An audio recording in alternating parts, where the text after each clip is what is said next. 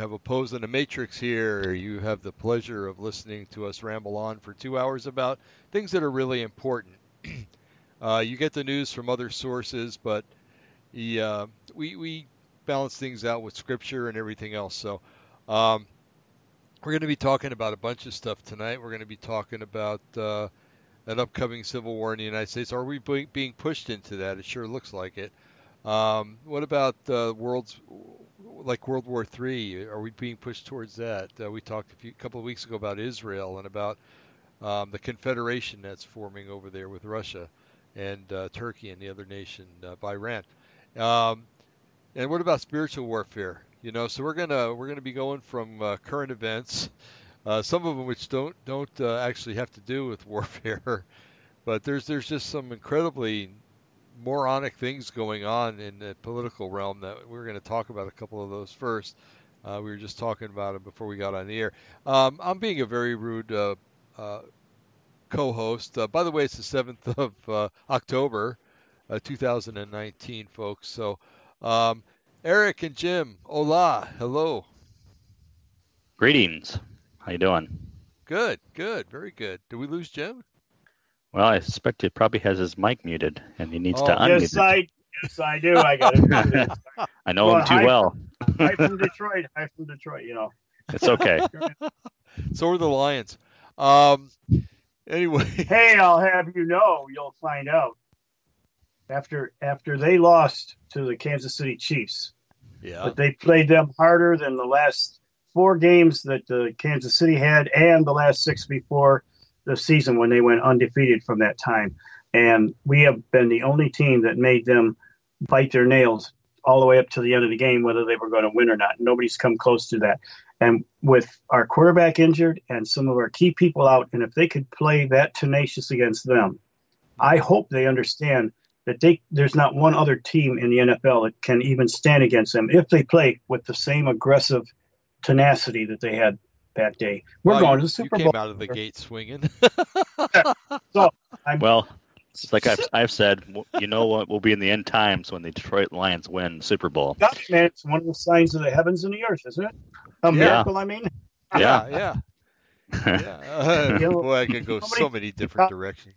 Somebody from Chicago told me, look, if the if if the uh, was it the Chicago Cubs could win the World Series, the Lions can go to a Super Bowl. That's that's good enough for me. Yeah. this, this has got to be a year. So hey, yeah, yeah. Well, Why not? the Cubs what 107 years for it to happen. something like I think it's only sixty some years, so that's about half of it. So Has Detroit ever been to the Super Bowl? No, I don't think they have. teams to never go to the Super Bowl, and uh, all, all both teams have went undefeated, or, or not. I shouldn't say the two teams that only went defeated through their entire thing was Cleveland Browns and the Detroit Lions. Mhm. Both of us have been the never has beens. So Yeah. I'm Right. 60 years old, and I think I've met two Cleveland Browns fans in all my years. And, uh, well, Detroit, we've learned uh, long suffering because we've had to suffer long. I, you know, actually, my grandfather and my dad got me interested in football when I was five years old. I remember watching Bobby Layne when I was five years old playing for the Detroit Lions. That's when we dominated for like four years in a row, and Wow. uh, and but but ever since then we haven't. And it, you know, the thing is that, and this is how Satan works. You know, if you entertain superstitions like curses and things, you, you can, I mean, Satan's right in there clapping his hands and saying, you know, I can empower this. Okay, just believe in it, silliness. Now mhm. I'll lead you on the trail. So there was a, uh, in 1957, they were trading Bobby Layne off to another team. And he put a curse verbally, I guess, a curse on radio. They didn't record radio then, so this is only one of these urban legends. You know, whether it was true or not, whoever even can know or can find out. But uh, supposedly he put a curse on the Lions that for the next 50 years they weren't going to uh, accomplish anything or do anything. The 50th year of that curse, we went, uh, we've lost all that time. And the 50th year was the year when we broke, we were the first to break the NFL record the first team that never won one game in the entire season. So Wow. uh, that was the year that the curse, that so-called curse, was ending. The thing is, if you know, athletes are are crazily superstitious, and They are. entertain any kind of legends, myths, and stuff like that, Satan's right there. He'll empower it. He'll make it real. And so it's not that the curse initially was ever had any truth or validity in it, you know, that he was some kind of a black magic priest or anything like that, but just, you know, he put it out there and people got suspicious. They entertained it as a possibility. And the next thing you know, Satan's there making it become a reality, at least in their minds anyway. As a man thinketh, so is he. So if you think we're cursed because of some silly thing that happened years ago, you know what? It's going to come out that way Yeah. because you're empowering it. You're you're speaking it out in your mouth, and and uh, you know the Bible warns us about you know how we confess things. Not that you want to use that and get hung up in a bondage, but the same thing is you can't be stupid and just talk out stupid things. So Right. you know it doesn't surprise me. So Mhm. hopefully they're over that now, and uh, you know. I'll live to see. My grandfather didn't. My dad didn't. And now at 68, I'm wondering, am I going to see them ever go to a Super? They don't even have to win, guys. Just get there. Just be there one time. There you go. There you go. Yeah, th- yeah, see, being a Yankee fan, I, I can never understand that. But um, anyway, uh, uh, Hey, yeah, I, you know, Yankees got so much money though. You you bought out and gave us a coach for the Tigers, purposely to sabotage and destroy the whole team and uh, trade off everybody. Well, Avila, I'm talking about the general manager, manager Avila. He doesn't seem and understand anything about team team play, playing as a team, motivators, working as a team. He keeps breaking everything up. As soon as you're good in the Detroit Tigers, they trade you off and get the money for it instead. He destroyed. yeah. I swear, New York hired him to destroy the Lions. We had the we had a batting uh, back in what 2011, 2012 or something. We had a we had a batting um, setup that would have scared every Yankee, you know, off the face of the earth. We could have taken the next couple of World Series, I think, but Avila got there and stripped everything away, traded them all away. Terrible. Hey, did I hear you in a faint background or something like you were? huh? Yeah, I heard a just a for a split second. uh, Um, being way someone- far away. yeah, Yeah, It's well, I, gone ki- I now. tried to mute it. Uh, my dogs are barking uncontrollably in the other room, and I can't figure yeah. I, out we we can't Oh, we we uh we don't hear them bar- barking, Dave, at all. So well, that's good. That's good. so yeah, I could hear Um, you. It was like you walked down a cave or something. Was speaking, you know, on the other side of a football field or something. Oh, okay. Well, I'm sorry. Do you have noise canceling headphones, uh, Dave? I, I kept mutable headphones, but the program that we're using is supposed to mute me when I when I hit the uh, Oh. the uh, mute button, and I guess it didn't do it totally. So I have to remember that. But uh, Might be, might be good for special effects. yeah, yeah, I have special effects here, but you guys can't hear them, so I don't use Uh, them. Um, right. So anyway, um, what I wanted to, uh, well, I guess what we're gonna talk. Well, yeah, let's get into this whole thing we were talking about before the show about the the soft coup turning into a hard coup here. Have you heard, guys, heard that that uh, uh, beautiful person from the religion of peace uh, from from Michigan was talking about uh, finding places or a way to arrest uh, Trump and his cabinet? Yeah, what the what the plan? The, I guess the plan is is what they're trying to do is, um, get him arrested, get his cabinet arrested, and then start actually arresting, uh, uh, people that voted for him by the end of the year. Boy, they've And they want a it- lot of jails.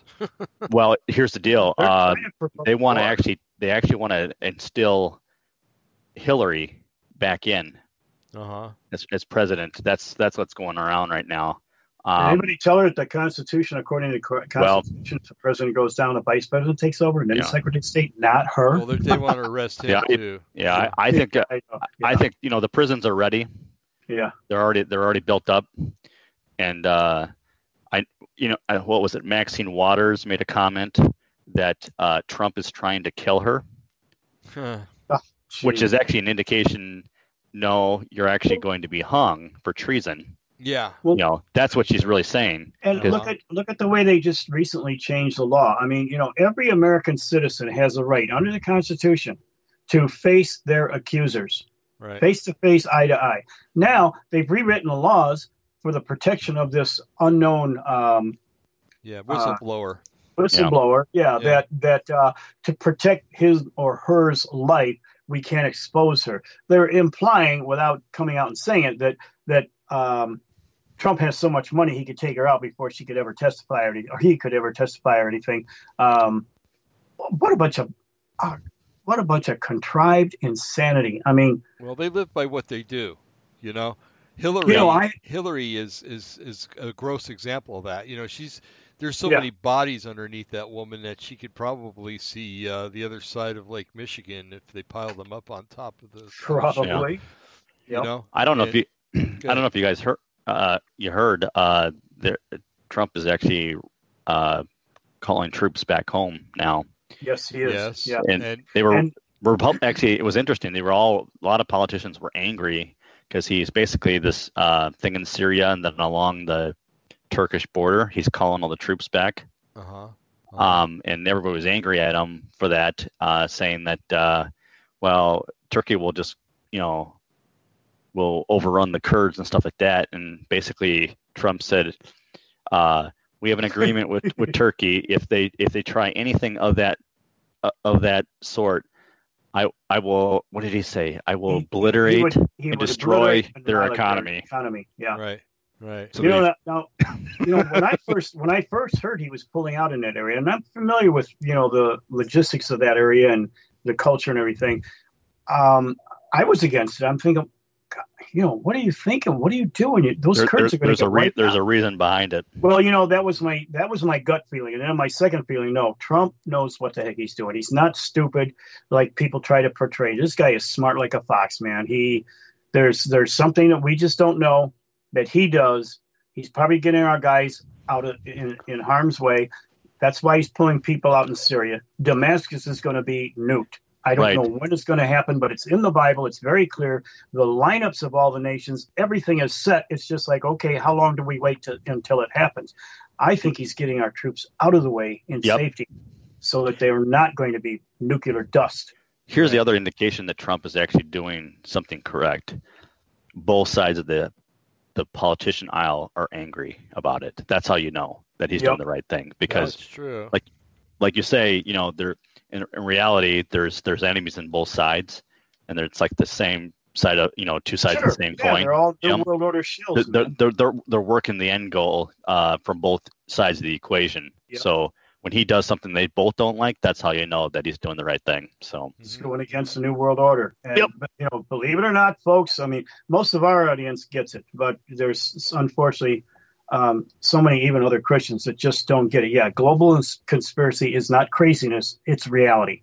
That's what's going on. That's what it's all about. Mm-hmm. Mm-hmm. Uh, I, I, don't know if you heard, but I got on the, the Marine Corps uh, website the other day at the prompting of somebody.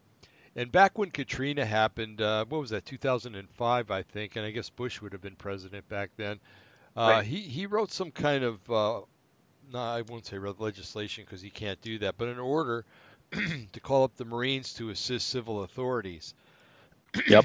and uh, supposedly that's happening again. Now that expired, but I think uh, Trump just renewed that, and so he's he's calling up the Marines and uh, and and the, the the poop out there, the talk, whatever you want to call it, the rumor or whatever, is that uh, he's going to station them in Washington D.C. to protect him and and the uh, in the White House, and I can see yeah. that happening actually. Yeah. But um, and, and so uh, the, the the act or whatever you want to call it, the order or whatever, um, is for the the Marines to assist civil authorities in in maintaining order. And uh, I find it interesting that he's doing that when all this is going on because the the uh, uh, call me crazy, but I listen to Michael Savage quite a bit, and uh, he's been right more than he's been wrong. And uh, Michael is saying that uh, that Trump's going to position these guys around Washington because the the soft coup that's been going on is going to turn into a hard coup pretty soon, and and with Tlaib tipping us off that she wants to have all the Republicans arrested, or you know, and uh, and things like that, especially Trump and his administration. She's basically tipped Trump off that uh, that's what they're doing, and um, so uh, and like Jim said, you know, it's, it's they're all getting nervous. Like Waters is getting nervous because they know what's coming down the pike. Oh And yeah. It's a game of chess. They're just trying to, to checkmate Trump before Trump ch- checkmates them, and uh, which I, I think the latter is going to happen, not the former.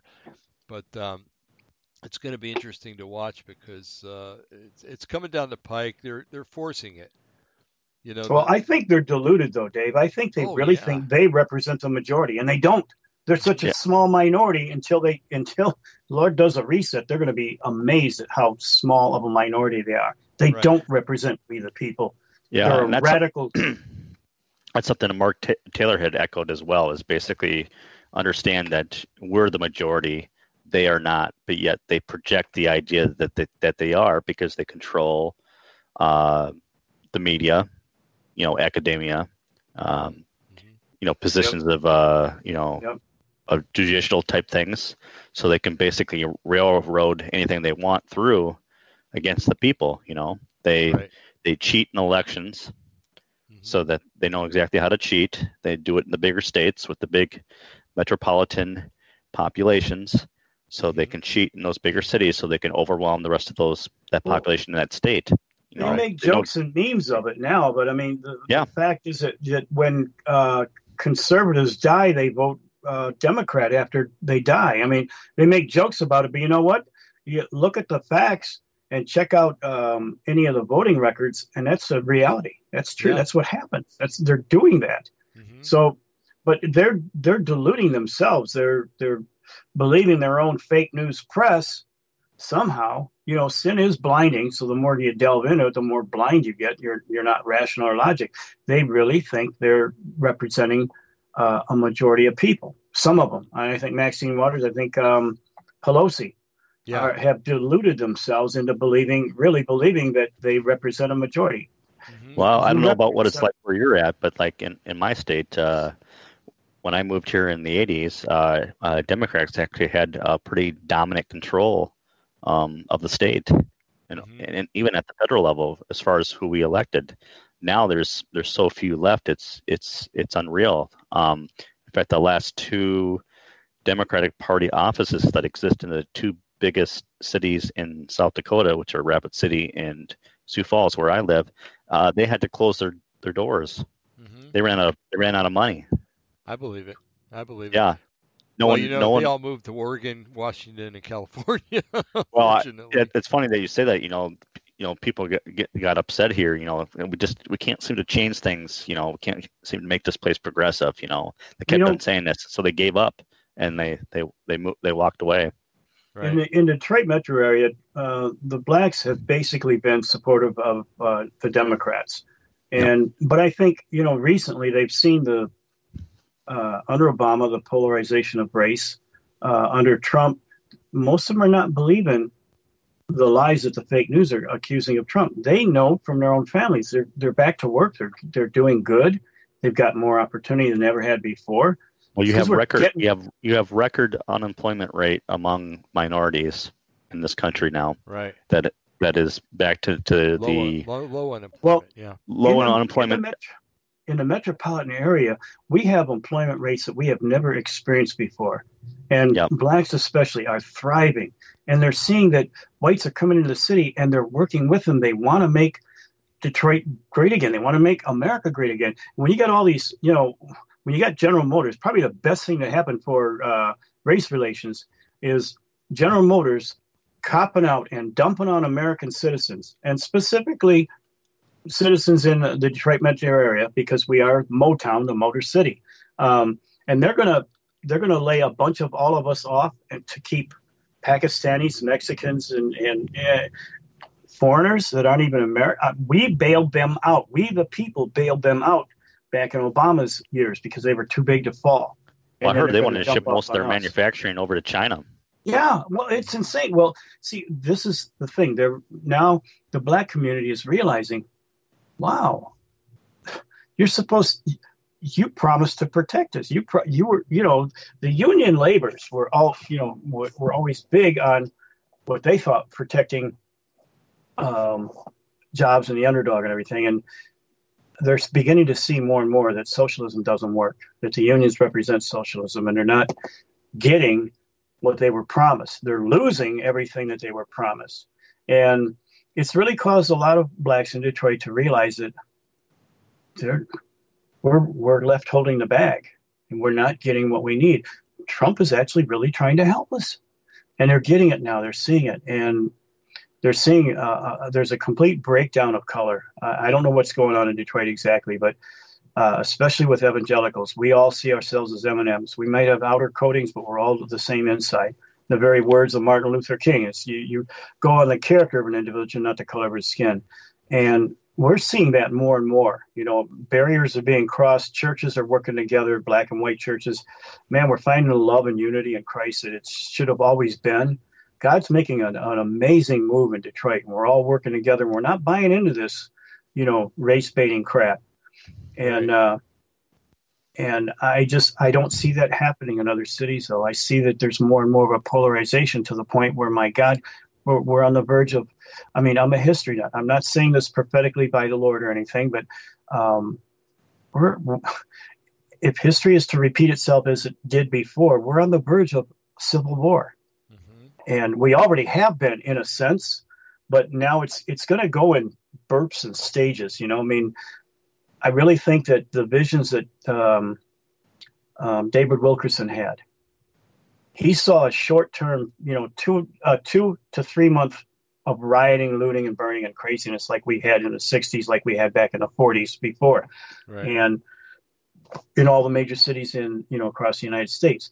Well, I think it's going to be a very short-lived situation, it, and that could be any time now. Man, the way that the way the Democrats are just foaming at the mouth, just getting crazy on stuff, and I can't even think of her name either. She's our new Congress uh, representative here in Michigan. Um, she's also Islamic, and she's also very anti-Semitic, and has put her foot in her mouth more than once. Even has uh, concerned a lot of uh, blacks in the black community. So you know, wait a minute, we didn't, you know, we didn't buy in for this part of the program. Right. And I hate to say it, shame on you. A lot of women, um, Christian women, I'm telling about, that voted for uh, uh, Democrat women to get into office because you got baited into you know, uh, all the feminist garbage. Yeah. All the feminist garbage, yeah. And the Dems knew that. That's why this last election, almost everybody running for senator or representative were women. There were hardly any men running. Why? Because they were playing the the gender card, mm-hmm. and too many of you bought right into it. You know, and be, so before being a Christian, you're going to be a woman and get woman in there. Yeah, well, you got them in there. And in case you didn't know it, socialism and communism is against the United States of the Republic of the United States of America. They're our enemies. They're not good, and socialism has never worked anywhere. And I don't care. You know, go go ask the uh, uh, let's see, the what are they Venezuelans how how the joy of socialism has worked there. Go ask any of the um, European nations how socialism has worked there. It's failed because it bases everything on other people's money. And guess what? When you run out of other people's money, the people that are working are going to be taxed more and more and more. They're going to be the new poor. And that's probably you voted for them.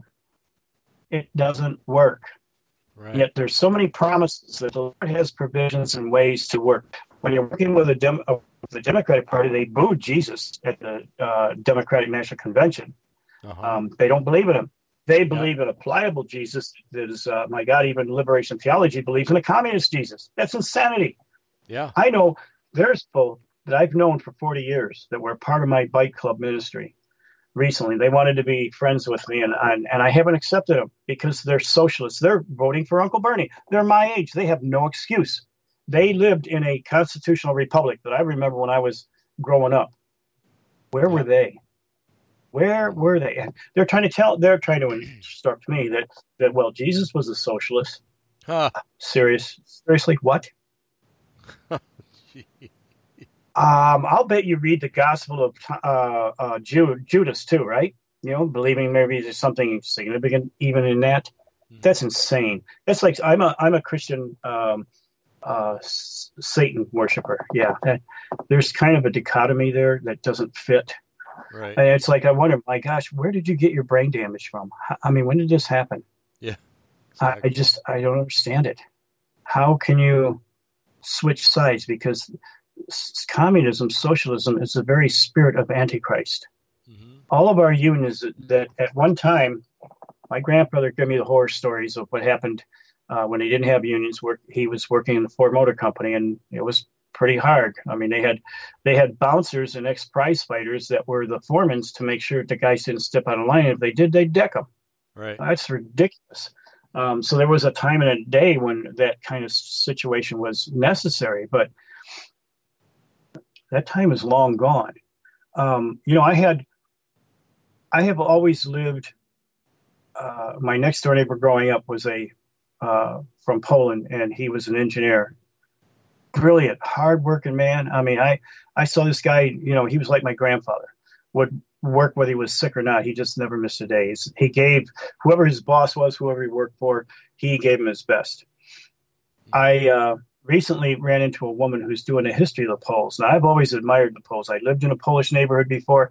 Um, I lived in a city that's completely controlled by um, Poles, uh, the city of Wyandotte, and it's the most effective, efficient city on this whole metropolitan area. They have their own, they're totally independent from Detroit. They're totally independent from everywhere growing up in a Polish neighborhood, I see the old European Poles out there. I'm not kidding you, the wives with with toothbrushes cleaning in between the cracks of the uh, sidewalks. Yeah, they kept everything immaculate, and I was always wondering what makes them. Why are they that way? That's just.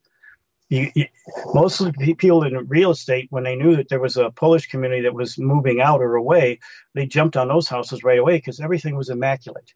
Right. So gal was doing the history of the Poles, right? And she was Polish herself, and so I, I, I couldn't wait to be able to talk to her, and I, I built a bridge of confidentiality so she could open up, and so I finally asked her. I said, "So, let me ask you a question. Why, in America, do we have this stigma, and we all say dumb Polak?" And we always talk about dumb Polacks. Uh, where in the heck did that come from? Because my experience with Poles, I I don't get it. I don't understand it. It's I see just the opposite. And she says, You know, really, I'll, i can tell you, I've got an answer for that. And I said, Please, I'd like to know. And uh, every every kind of ethnicity as a culture will usually embrace certain moral laws, good or bad. But yeah. you know, they'll they'll uh, you know just kind of have that as part of their culture. Well, in Poland, their trait was that you always give the best you can to what you do. Right. And you'll get the greatest joy out of your job and everything. I mean, it was just a cultural thing. It was always in their minds. And they've got a history to prove that. And I always admired, like, being a history nut, World War II. Um, the Poles found themselves getting ready to defend Poland, and all they had was horseback and rifles. Uh huh.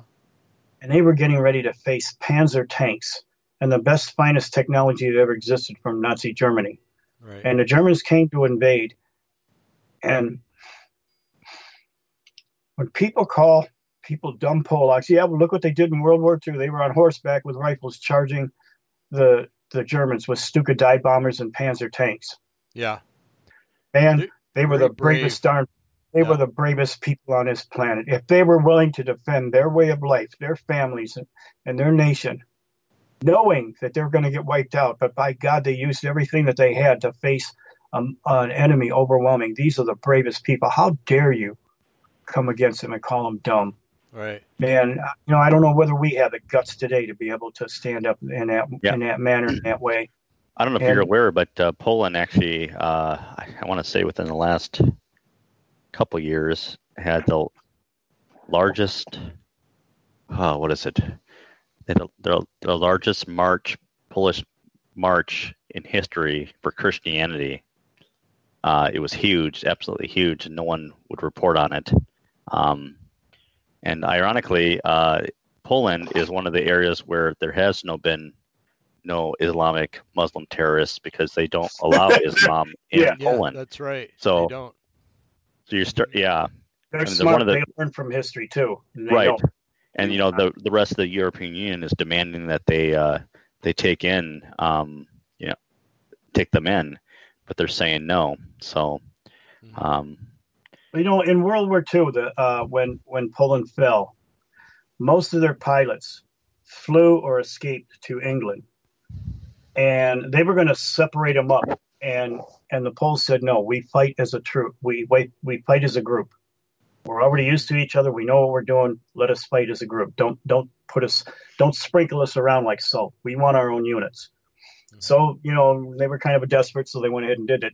Thank God they did. You know that the Polish fighters in their own units broke the records of every other uh, RAF just because it's a cultural trait. We're going to give you our best. We're going to fight you know, we're going to fight the enemy. We know them. We know how they work. We've been fighting fighting against them. Maybe you heard about we were fighting on horseback. We did have an air force, and we were part of it. And you know what? We're, we live to fight another day.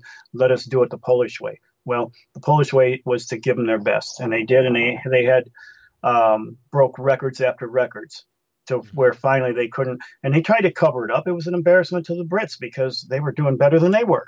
Right because they were given 100% without predetermining how the end was going to be. They're just going to, by golly, give them the best.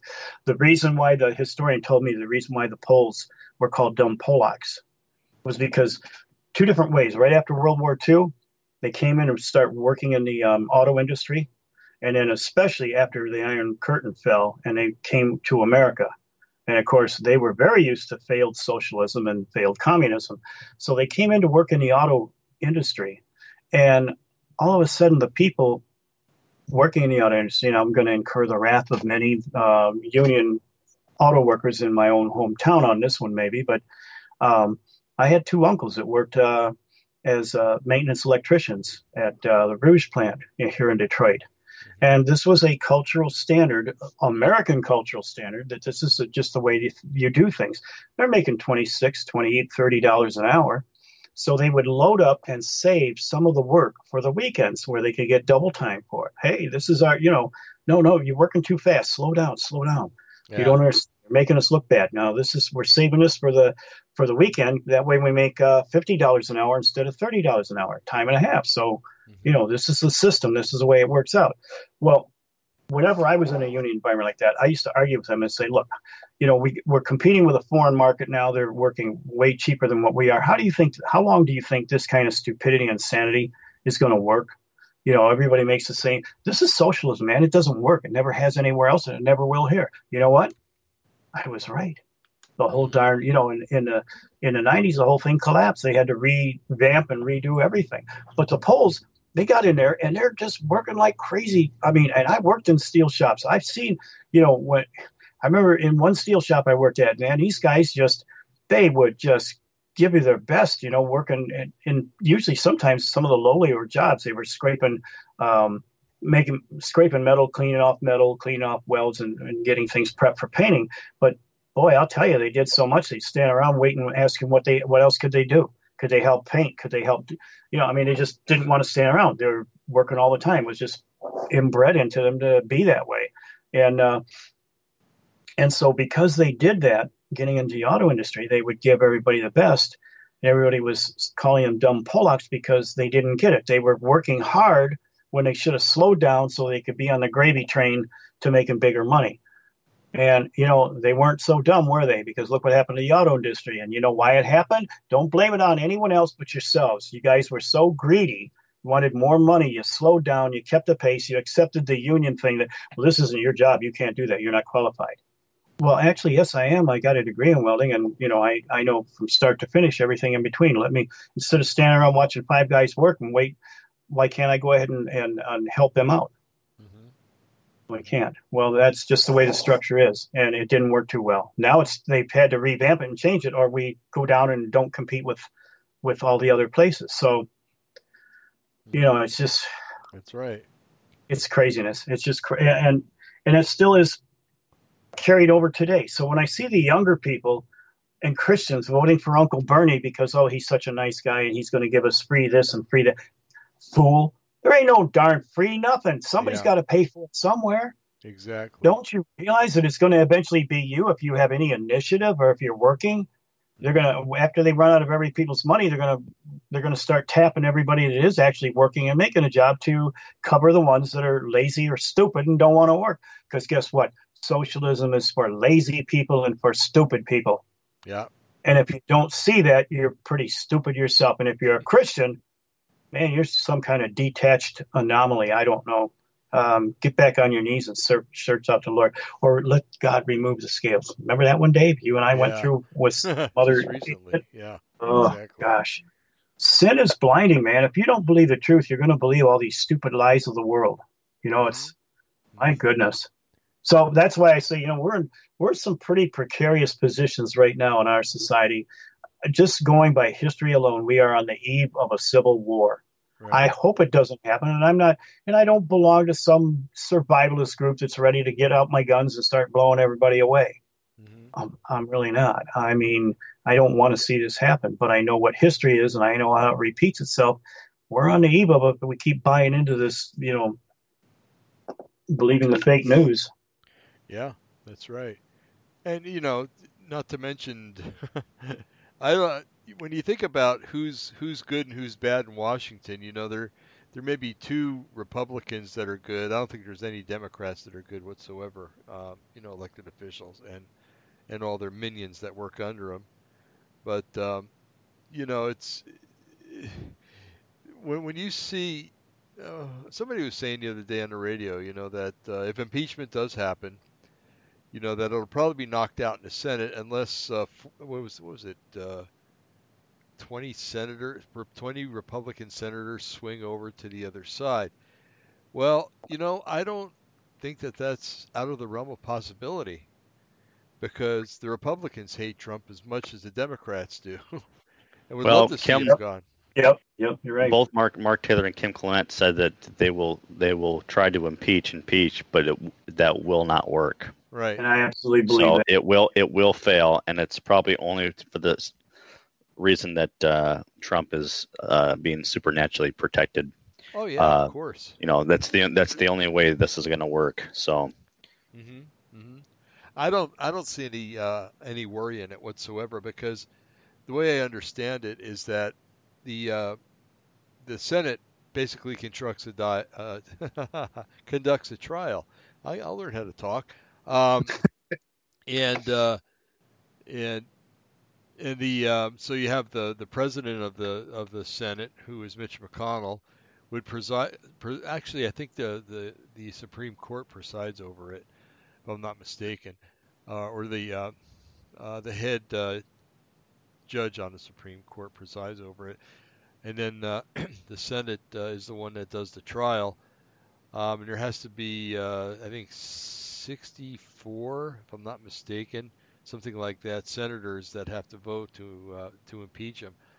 Um, so that's not going to happen now. What I'm, what I'm thinking about though is that um, they're taking they've taken their time on this and they're doing it for a purpose. The Democrats are, and, and you know I, I do believe they're going to fail, but um, uh, they're taking their time because the elections are coming up in 2020 next year, November. Right. And so by the time that, um, let, let's just say that they start proceedings in February of next year, well, you know that's going to drag on forever. And they're going to do that for a reason. The reason they're going to do that is that they're hoping they can take back the Senate. Because if they can take back the Senate, then they can they can fully impeach Trump and Pence Yep. and get them out of office. And who takes over if that happens? uh, let's know? see, uh, let's see. I, The I, Speaker of the House. right, Pelosi. Yeah. Oh dear lord. Yeah. Right. Next thing you know, we're in FEMA camps, dude. Yeah, Yep. exactly. And uh, yeah, because her and Feinstein and all the other little commie, uh, uh, boy, it's hard not to want to use some colorful language right now, but and, but I won't. Um, Yeah. And you know, so I think that that's why they're they're biding their time on this. Biden, get it? that's funny. I just caught that. Um, but you know, they, I, I found in my life that people, uh, matter of fact, it happened recently at work that people tried to accuse me of something that they themselves were doing. You know, and well, it's, uh, that's what the that's what the occult does. You know. yeah, exactly. And and you know that a lot of the members of uh, of the Congress are into the occult. Um, you just have to look at their actions, and most of them are into child pornography and probably uh, infanticide and everything else. Um, which brings us to an interesting uh, subject. Um, uh, the um, Michael Savage calls her the half donkey, half human. Um, uh, what's her name? AOC. Ortez. Yeah, Cor- Cor- Orte- Cortez, yeah. yeah. Yeah. Um, From my state, no, no. Cortez is No. from, from New York uh, City. Yeah. You're thinking of, you're yeah, thinking of okay. Tlaib. I'm Yeah. thinking of Tlaib. Yeah, Tlaib. Well, Dear there was a, and I listened to it because they played it on the radio the other day. Uh, the the soundtrack of this woman at uh, one of uh, AOC's um, rallies, and she actually started talking about uh, in order to save the planet, we have to eat the children.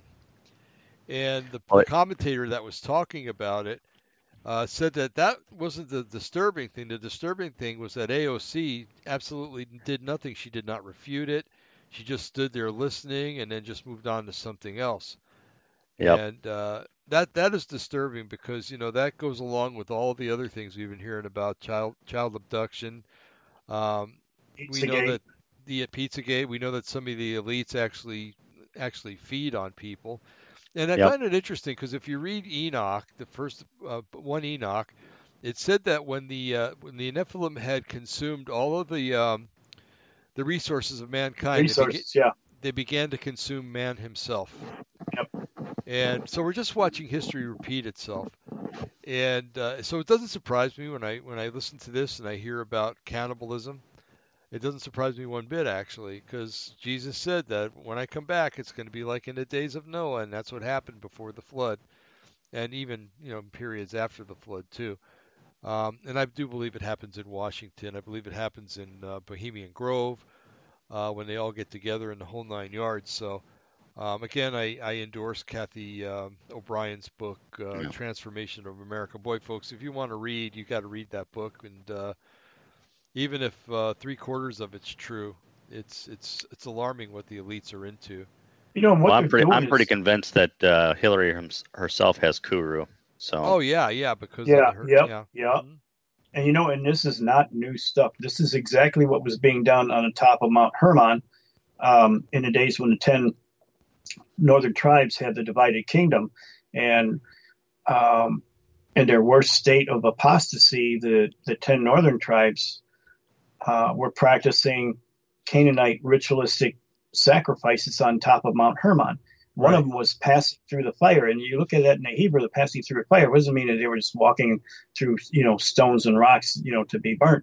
It literally is in suggesting or alluding that they were being sacrificed. Some of them uh, being sexploited, others being eaten.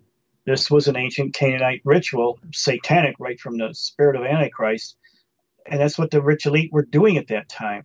So it's Uh-huh. not any different now than it was, you know, back then.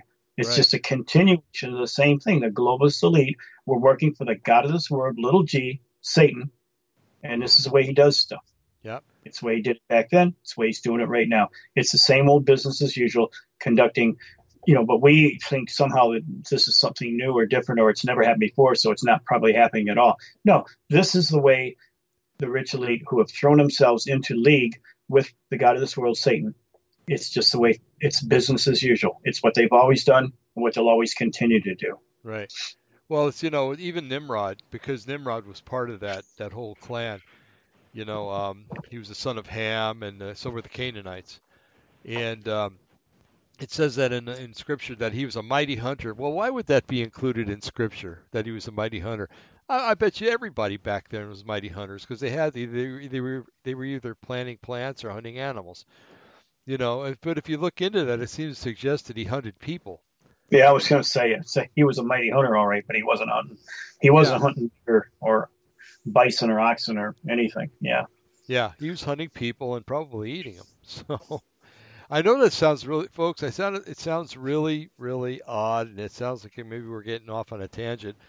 But Well, we, we live in a it- fallen world, and you got to know that that there's aside from what you see, the evil that you see, that there's much worse evil going on. Right? Doing, you know, doing the counseling, you know, my experience, well, I can't use that word anymore. I forgot. Uh, You're in advising. the in the process of it giving out information as an advisory capacity. Yeah, I don't want to end up in jail. You know? That's that's so um, PC. Yeah, I know. But, you know. Now the thing is, though, you got to be that way, or you're going to end up in jail. I don't want to jail. Well, you know, I got a safety trip there, though. I Satan may not want to consider putting me in jail again. I was in jail one time in my whole life. I mean, not that I didn't do anything that I could have been in jail for. I just never got caught. But um, I was thrown into jail um, it was a mixed up thing where the the Wayne County uh, friend of the court had their you know their files and and uh, things all messed up, and they thought I owed you know like thousands of dollars, and I didn't. But they threw me in jail, general lockup, Wayne County Jail. Not a place where you want to go, especially if you're a little white guy. It's kind of a dangerous place to go. And uh, uh, long story short, I ended up in a cell where I, you know, some people asked me some questions about the Lord, and Dave, uh, probably the one time that you know you came in that one time in my store, and I had about I don't know what 15 people gathered around me, and I was talking, uh, preaching the gospel to them, and they were just like totally fascinated on it.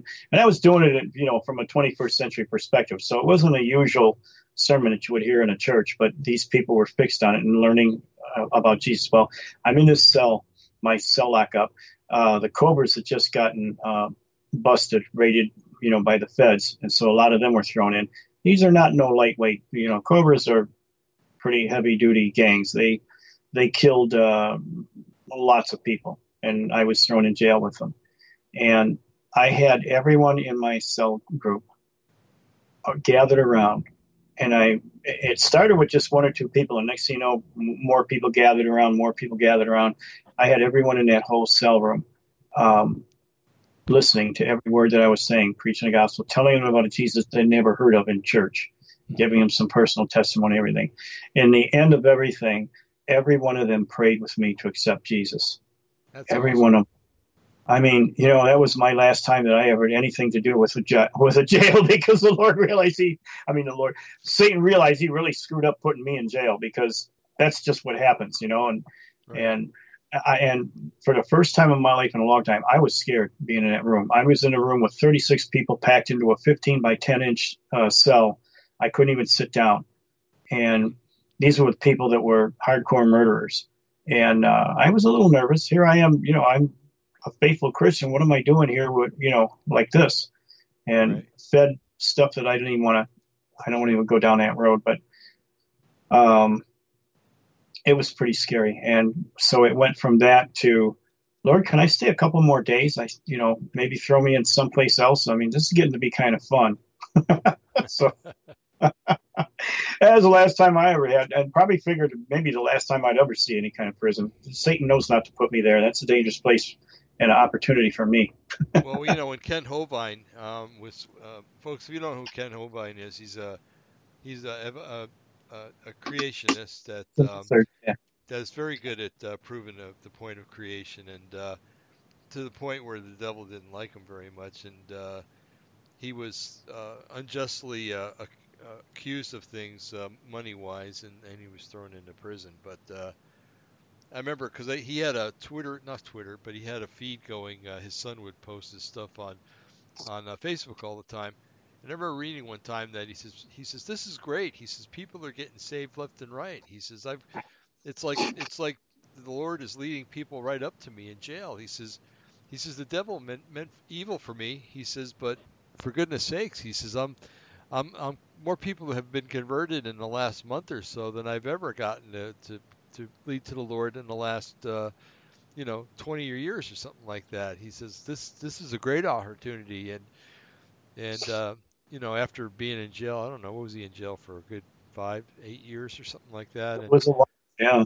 Yeah. He they finally let him out, but. Um, yeah, the devil let him out. He can't afford it anymore. yeah, yeah, and he, you know, he never figures it out. You know that, uh, yeah, you throw a Christian into prison, that's you're going to be losing more people than than you you've ever imagined. You know, because those guys are in there because a lot of them had bad upbringing.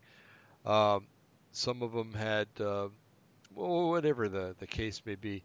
Um, but they didn't have a chance to know the real Jesus, like you were talking about. So well, they, you, know, you're going to throw in there because you love the Lord and you're on fire for the Lord. Bad yeah. mistake. yeah, exactly. Exactly. So um, anyway, yeah, it's it's yeah, throw throw Christians in jail, you know, and it's all over the world too. You know, it's uh, the Soviet Union. They get thrown in Gulag or something like that.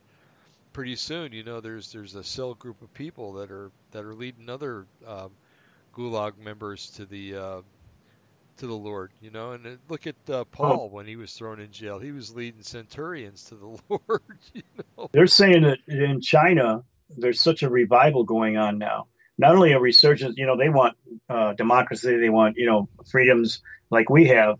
And of course, you know, we gave them um, Hong Kong, right? and Hong British Kong did. is the center. Yeah. eh, well, that's why we say we, but I mean, yeah, Uh, we let that go over. But Yep. what what it taught the general population is, wow, free enterprise system really works. right. We, Yep. we never had we never had this kind of standard living before. Um, Well, Chi- And if- China will be a Christian nation, uh, dominantly Christian nation. In fact, they'll probably Yes. be. They say within about a decade they they actually will have more Christians than there are in the United States. I know. I've Kim heard that's Clement- already true. Yeah, Kim Clement mentioned also that to watch China, because the wildest thing's going to happen. China Yeah. is going to support Israel. Oh my gosh! No, I didn't know he said that. Hold up, Huh. hallelujah! Oh my Yep. gosh, that's awesome. That is that is going to happen. you know, my my one um, That's fantastic. video series, my one video series, I guess went ballistic over in China, and that's the one where I'm saying I got good news for you, Chinese. You are not the 200 million to cross the Euphrates River to attack Israel in, in the last days. You aren't, and I can prove it. Here's all the scriptures to prove it. You know, it says in Joel that there was a, uh, an an army, an end time army that would make this invasion that had never been before and never will be again. Mhm. I got new, good news, guys. You know, you guys have been around a long time. You're, this is talking about something of a entity that is not fully human, that is some kind of a bastardization, a hybridization of human and non-human, Right. artificial intelligence that has never been before, and God's never going to allow it again. It's not you. Guess what? You're not even crossing some stupid river to make the invasion. Matter of fact, it's not even happening over there. It's happening in the Antarctic. And that's what CERN is all about. And that's what all this melting stuff is. And the melting has nothing to do with global warming. It has to do with ocean currents. One of them slowing down. It's causing the Antarctic ice to melt. And now we're seeing pyramids. We're seeing uh, what looks like a city. We're seeing all kinds of stuff going in. Why do you think the world's rich elite and government leaders are going down to there all of a sudden to investigate everything when Obama was still president? You know, everybody was going down there. They weren't going down there to feed penguins No, they were uh-uh. going down there. They're keeping track on all the goodies that are starting to melt that they are hoping is going to be maybe their own little part of their uh, domain or have some kind of control over it. Of course. Um, because you know what the stuff that's flash frozen in the ice, that's fresh water ice. There's no salt. That means it's in pristine condition. Probably dry it out. You know, let let uh, let the water dry out and everything. Push a button. All of a sudden, you got what anti gra all kinds of technology, All kinds of all kinds of vir- vir- real uh, power. Yeah, there you go, Eric. Right. Right. yeah. Now, Eric, go ahead. You better. You mentioned Bill Vril. Now, some people don't know what that is, so maybe explain it for our audience. Uh, let's see. Let me think again. I, it, I know it, I'm, I'm probably going to bastardize this a little bit. Um, I'll catch you, man. well, let me, so let me think about it. Uh, it's it's the it's it's part of the technology that UFOs are based off. That's correct, right? Yes, yes. And it's is it something to do with mercury and the centrifugal force of using mercury to create a um, a- a propulsion system? I, I guess a gravitational field. I Vril, think. Right. Vril, Yeah. Vril was a form of energy. Helena Blavatsky wrote about it. She called it uh, a different name. Um, other scientists, you know, who have been working on it, called it different things. Um, oh, let's see, what's the one guy we had working for us for a while? He was a German. Um, orgone. It's been called Fohat orgone. Um, basically, it's an anti gravity form of energy that uh, the the legends go as far as uh, ancient Atlantis that they had a crystal on a staff, and they could mentally project this uh, form of energy called Vrilya into this crystal, and it could manifest itself to do everything from changing environments, being able to read minds, being able to um, talk to animals or control animals, control nature, control growth of things. It was a form of a sonic language that could overrule everything that we understand as normal physics. It has a physics to it. It's not magic. It is a sonic physics, kind of like um, God spoke everything into existence. This is about sound, light, vibration. It goes to quantum physics. When you understand quantum physics, really, yeah, makes all the sense in the world. It is not magic. It is physics. So that even magic or even the gifts of the Holy Spirit has a physics behind it. Mm-hmm. When, when uh, Jesus, and even in, in the Bible and in the book of Enoch, says that the secrets of heaven were scattered amongst men. This is part of that scattering. So that uh, the new age movement talks about sound and vibration and going to a higher level and all this other what for me an old guy remembering all the hippies and the weird crap that they used to say. Man i just thought they were just drug infested and had too many acid trips. But there is a sandwich in between a wrong premise and a wrong conclusion is a real physics on how things work good or bad because the, the technology and the physics itself is benign. It it's it doesn't go one way or another. Lay a gun on on the uh, you know on a desk. It's benign. It's a gun. It can kill people, but it depends on who picks it up and and applies it. So you know, right. one person is going to use it to defend somebody, and you got another person is going to use it to kill somebody. That's why the libtards are so crazy. They're going to penalize everybody that would want to pick it up and defend, and let the ones that are going to pick it up and kill somebody let them go off scot free. They're not addressing how this guy got the gun and where he got it from and address that problem. No, take the guns away from the good people. Yeah, that's going to really solve a lot of problems, isn't it? Insanity. Yeah, right. So, anyways, I'm getting off on a bunny trail, but the thing is that this power was a power that existed. Man, it was our birthright and our inheritance at one time before we fell. Mm-hmm. That's what we lost. And now the enemy took it. He robs, he comes to rob, kill, steal, and destroy. He took it. And now he's putting a twist on it and giving it to his own people in a perverted, sick way to mock God in the same but opposite way. So mm-hmm. it, it's it's a real power, and it's a power that is uh, benign in itself, but in the use of wrong hands, it's very dangerous. In the use of right hands, it can be good. But what makes it good? By giving it and laying it at the feet of Jesus, saying, "This is your power. We're a fallen creature use it. Uh, I lay it at your feet. Help me to be led by you, and you're in control of this, not me. Mm-hmm. And you let Him do the leading, not us do the leading. See, the, the conflict there is we are not our own gods. The flesh we are not. Yeah. Yep, our flesh and our intellect gets in the way. Yeah. And we can't handle it. It's like giving a kid a loaded gun you know, I took this away from you, kid, because now you you're only using one tenth of your brain. You just don't get the whole picture. So I'm protecting you because I love you. Mm-hmm. I'm not trying to control you or manipulate. I'm God. I, I I can do anything I want. You know what I really want? I chose to die for you so that you come come back to where you belong, because you're living in a place that you don't even belong in right now. Right. Right. So, yeah, yeah. So the real power, the real power is something that's very real.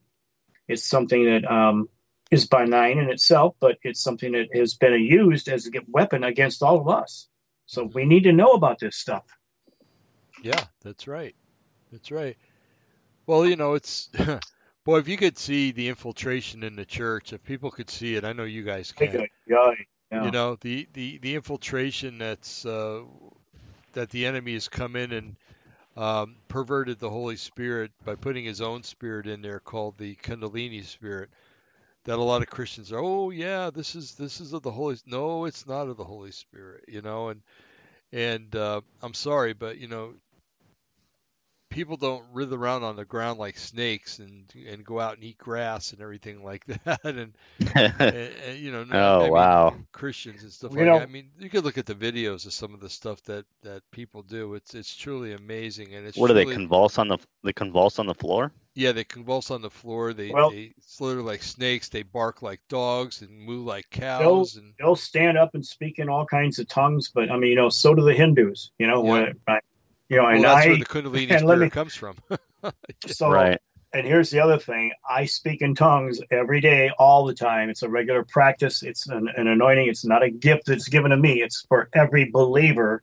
Right. And I've never emphasized this in the past before, but now I realize that we're coming to the end of the end. We need everything that God has given to us, and tongues being the least of all gifts is actually the gateway and the importance to all the other gifts. So I I'm putting an emphasis more now than I ever have before. But so you know, you and I, Dave, we come from a full gospel background, so we see it on that level.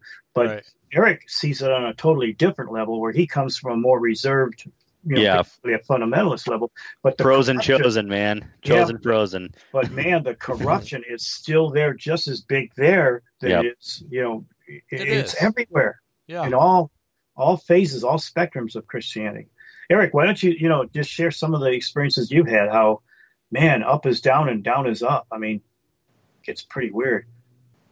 I mean, just even the misidentification of what God's doing through Trump or through you know some of the other things He's doing today, because you come from a doctrine that basically says, well, God doesn't do this kind of work today. Um, no, yeah, they would say that it, it, it doesn't happen. Um, or those those gifts are not for uh, today. That was for the time during um, Pentecost, you know. Right. Yeah, the And apostles.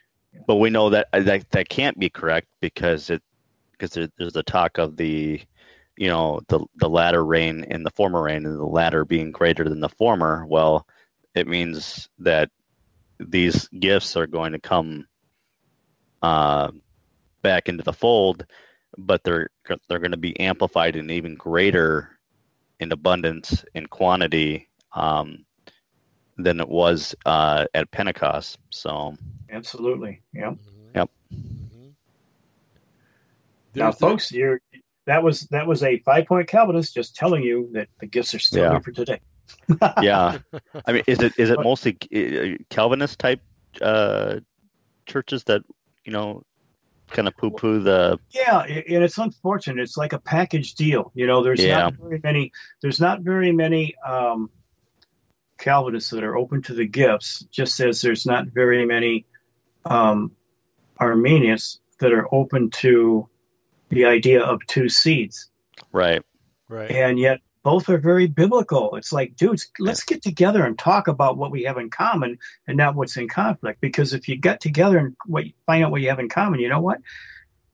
You'll find out how much fits together. Neither Well, one are both wrong, and neither one of them are both right. You have a piece to a puzzle that fits like a glove if you would just sit down and talk to each other. Yep, I think that's kind of the key. Everybody's got a piece of the puzzle. We Amen. gotta, we're gonna have to all come together because, um, Well, you know, when we don't want to, we're going to be forced to, aren't we? well, I mean, ultimately, that's that's probably what will happen. Because you know, at that point, you really uh, won't have anything to argue about. You know, because you're Uh-huh. dying. Yeah, Uh-huh. You're all dying for the same God. we're all, it doesn't we're matter all dying, so you know, it- it all becomes always- relative at that point. So It doesn't matter whether you baptize in the name of the Father, Son, Holy Ghost, or in Jesus' name, or in Jello. Yeah. It doesn't matter. You're all dying for the same God that you love, and you're willing to die for Him. yeah, it's Jesus. it's perspective, I guess, um, that's required. Um, you know what I mean? Well, the devil has denominationalized all of Christianity, and Yeah. And really and conquer. denominationalizes. Yeah, divide and conquer, exactly what it is. And he's sitting there laughing and going, "I got you where I want you. Yeah. Just stay divided. You'll never come into unity." And what did Jesus say? He says, "The world will know my love for them by how you they see you loving one another." Well, yeah, go into any chat room and see how much love there is between. Oh gosh, Oh, yeah. all I, you know, my my my oldest son used to really like wrestling when he was a young kid growing up, and I remember the one guy. I don't know because I wasn't really into it, but the guy yells out on a microphone, "Are you ready to rumble?" That's you go into any chat room, and that's just about what do you you know what I hear is debating, and debating turns into a rumble. Man, it turns into an intellectual arm wrestling, rumbling affair. It's doesn't not even chat rooms anymore, Jim. You you uh, you've posted a couple of things recently that some oh I, I you know Stir up I, a pot, didn't no no I'm not I'm not going to mention the subjects. I'm just saying that Mhm. people come in there and all high and mighty and they start accusing you of things that you never said, and and eh, you know, and basically saying, what uh, the one guy, you know, I hope, I pray that the Lord takes the blinders off your eyes, speaking to you and me, you know, and I was trying to, when you come in with an attitude like that, like you know everything, that should be the, you know, if any Christian believes they know everything, then they they've got to stop and and and think, no, I don't know everything, you know. Yes, the basics, you know, we should, we we all have that down, you know. Uh, you know the the Apostles' Creed, basically. You know, we we have that down, but you know, when it gets into the gray areas, no, we don't have it all down. And you know, it's it's it's foolhardy to get on there and say, I I know this and you're wrong. You know, and just coming well, in with that attitude. You it's know, disrespectful when you're 30, 40 years younger than the person that you're talking to, too. I mean, this is why a lot of, you know, our fellow researchers, um, watchmen, whatever you want to call them, don't go and talk to any of these people at all at, any, at ever. I don't belong to any of these discussion groups for that right. reason. Right. But recently, I've you know I've had a real burden for the younger generation. They need to know stuff that this oldies know that they don't know and never had a chance to know. Mm-hmm. So my passion is to reach out to them. So unfortunately, I got to stay connected to Facebook or you know I haven't broadened out into some of the other groups, and I, I think I have to. Um, because they need to hear what what I have to share. But the problem is, it is so hard, and I can understand why other people my age or that are maybe more well known, you know, in this uh, genre, uh, don't, because it's very hard when you've studied 40 years, you studied on a level of a PhD, and then you're going to have a kid treat you like you're another kid in a chat room. Right. I well, mean, you know, you know, I witnessed something, Jim, just on uh, a video you had posted on YouTube at one ch- uh, a time. Uh, what was it? Uh, the flat Earth. Um, mm-hmm. And I was reading some of the comments, and you know, whatever you can disagree, and that's fine. Uh, but you know, I saw one comment where they had made a comment about you directly, um, basically saying that the, they valued all the information that you presented, but they said you were behind the times and you can't teach a new dog new tricks or an old dog new tricks. I mean, just a level of disrespect um, yeah.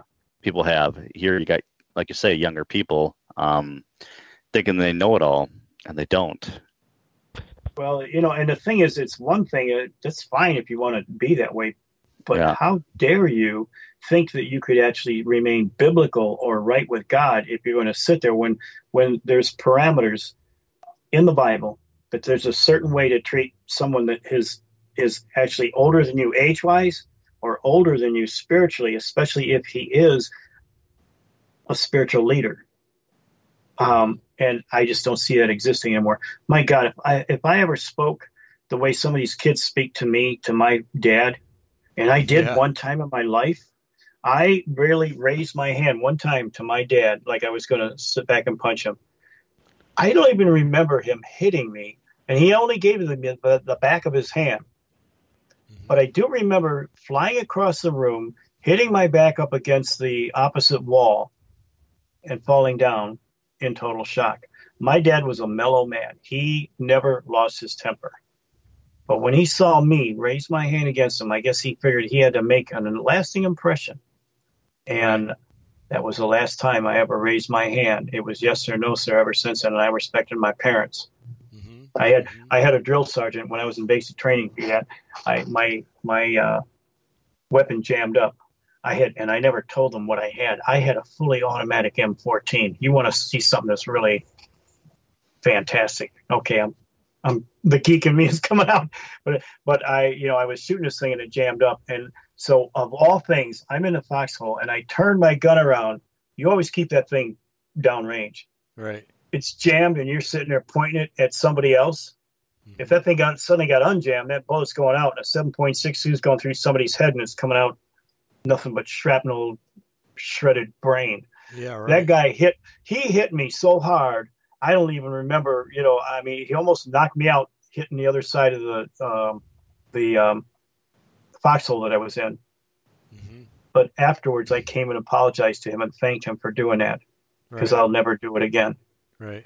Some sometimes you just got to learn the hard way, and you know, it's where corporal punishment is a very effective thing. He that spareth a rod hateth his child. We were we were in a gun shop. I Barbara actually went with me into a gun shop. It was neat actually. Uh, the other uh, probably about three weeks ago, and there was a guy in there, and he was looking at pistols, and he the guy hands him a pistol, and he's he's pointing it all over the store, and one, at one Oh, point it pointed at me, you know, and I ducked out of the way, you know, and you know he was just trying to look at the barrel and you know the action and everything, and he pointed and and I, he left the store, and I told the guy, I go, if he comes back, please don't sell him a gun. And the guy goes, why? He goes, did you see the way he was pointing that thing around? I mean, you know, he pointed it at me, and that, you know, you never point a gun, loaded, unloaded, because you don't know. Yeah. You know, and that's how most Just in ap- case. accidents happen. You know, I said, Yep. please don't sell him a gun. Please make up some excuse. You know, tell him that he wasn't approved by the state or something. You know, but don't sell him a gun because if he can do that with an unloaded gun, what's he going to do when he's in his living room with his kids? You know, looking at the gun or showing it off to some friends or something. You know, the thing's going to have bullets in it, and he's, you know, somebody's going to pull the trigger, and bam, you know, you're going to have a big problem. And um, I'll tell you that the federal and, and state authorities are really getting down on people with this. Uh, not not too long ago, I think it was last week, some guy called up to tell the police that his gun was stolen. The police came in to take a report and then took all of his guns away, on the pretext on the pretext that he didn't store his guns properly. Oh, brother. You know, I mean, Huh. some guy can get in and steal a gun, and they can get in and steal the rest of them, so we're taking them away from you. You didn't have them locked Hmm. up properly, and it's like that. See, now there's an excuse. The Yep. government will always look for a little loophole or an excuse to take your stuff away. You know, so uh, you know, it's just be careful, folks. It's uh, you know, it's not just guns; it's other things too. Uh, eminent domain. That's another one that that they use on people a lot. You know, oh, we want to build put an extra lane in the street, so we're just going to take a third of your front yard and to make that lane, and you have no say in it whatsoever. They'll always win in an eminent domain case. Yep. Uh, they'll take your property with it, and then they'll try to lowball you to sell your property.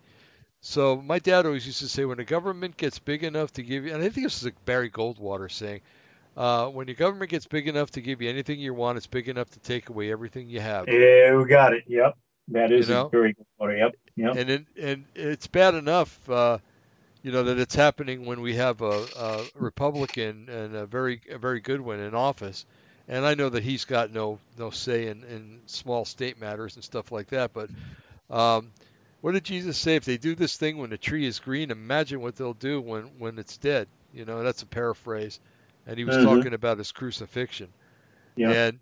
And um, so you know the tree's pretty green right now, and, and bad things are happening. But uh, you know he's not going to. The Republicans, uh, whether it be him or uh, or if JFK Jr. comes back and becomes vice president, which is real interesting recently because uh, uh, Trump's kind of been alluding that uh, he he's not happy with Pence.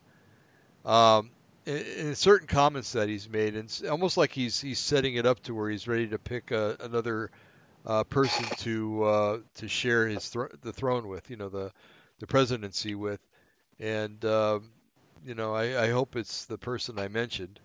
Uh, that would be really wonderful because that would that would just take down the Democrats in in one felt swoop. Sorry, I, I must not have heard. What what person was that? Uh, JFK Jr. Oh, you think I think he's you still what. alive. if Yeah. he's if, if if he were alive, that would be shocking. That would send shockwaves hmm through everything. But you know, I don't know. I can't say that for certain that he is alive. But Yeah. boy, if I mean, he'd have to be hiding out for. I mean, how long has he been technically dead? Well, since what the late '90s, early thousands. That Uh, was after wasn't he the- 9/11. Yeah. Wasn't he the? Wasn't he in a plane, uh, flying off the coast, the east coast somewhere? Yeah, right? off of- off of Connecticut. disappeared? Yep. Yep. Yeah, and they were awful. But- they're awful big hurry to get him buried out at sea. Uh, there was no there was no coroner's report. No nothing done in that manner. Basically, they, uh, according to what I've read, they found him, Well, you wrapped know- him up, and dumped him at sea. So You think about it. You think about it, and his daddy started what Trump is trying to complete, Right, exactly. and he got he got killed for it. Yep. You know, and it has nothing to do with po- party politics. It had to do with a personal integrity to stop the evil that they knew were existed within the country. well, I always wondered why, you know so many Kennedys were getting killed. You know what I mean? Uh-huh. Yeah. Well, even after, even after J, you know JFK, Bobby, and then you know I don't know who else is. Uh, but you know, obviously JFK Jr. has disappeared um, or died. Um, but still, you know, apparently these globalists must see that family as a threat. yeah. Well, the, They're the ma- chief they're maverick. They're the not chief the New globalist Order. was um, George w, George H. W. Bush, and he's been uh, really implicated in the assassination of Kennedy. And it's yeah, also that I'm it's, aware of. It's really interesting that once Trump became president, all of a sudden George H. W. became ill and died. And there's many Yeah. that speculate that he didn't die, that he was executed. Um, Well, it- I don't know if you saw the video of that. I think it was the funeral where oh yeah, right Oh, yeah. Oh, they, yeah. they- yeah. something got handed to um, Yes. from George uh, W. Bush to his brother Jeb, to And Laura Jeb actually. looked at it Laura told to him. Laura, and then Yeah. then to Jeb, and the look on Jeb's face Yeah, said no, said it, was it all. classic. It was So yeah. I don't know if it was a photo of their dad, uh, their dad executed. I, I don't know what's on there. I Uh huh. it, it's a picture of something. Yeah. Yeah. They, they, they he was in shock. Uh huh.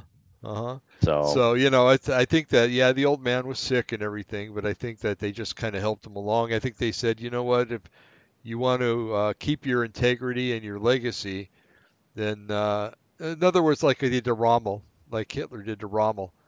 right. You know, Yeah, you yeah, here's the gun. You you take yourself out, and everything will be okay. Your family will be protected and everything. But uh, should you not do that, we're going to prosecute you and your family. And when the Nazis prosecuted people, they they were guilty before they ever went to court. Oh, yeah. Sure. Um, you know, so uh, you know, so all of a sudden Trump becomes president, and this guy goes down, and you know, it's it's really suggestive that uh, maybe JFK Jr. is in the background, uh, in in the you know, behind the scenes, uh, running things with Trump in order to get Being these a things dark- accomplished. Being a dark horse. He'll come out when he's needed, when he's protected, when he can come out. Right. And imagine, just imagine the look on the face of all the Democrats, and uh, when, when that happens, and half of the Republicans too, probably.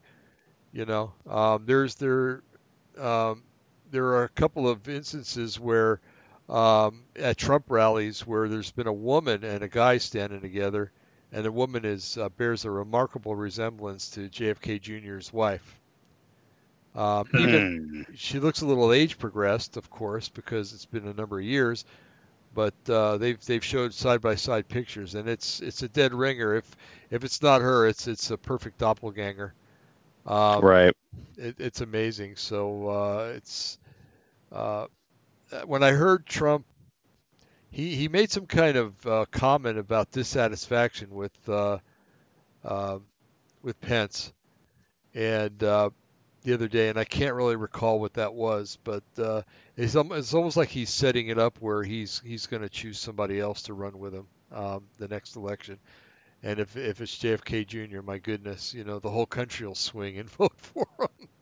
Well, I noticed during that that funeral, uh, Bush funeral, they also zoomed in on a number of other people receiving hmm same type of envelope. And Envelopes, yeah. And did you One know was- one of them was? Pence's wife. Yes, that's that's what I'm saying. Yeah. So, yeah, what's what's that all mean? What's yeah? What's going on with that, man? It makes inquiring minds want to know. Oh yeah. Yep. you- It, just to be a fly on the wall in some of these meetings would just be be incredible, you know. But with You know- knowledge comes responsibility.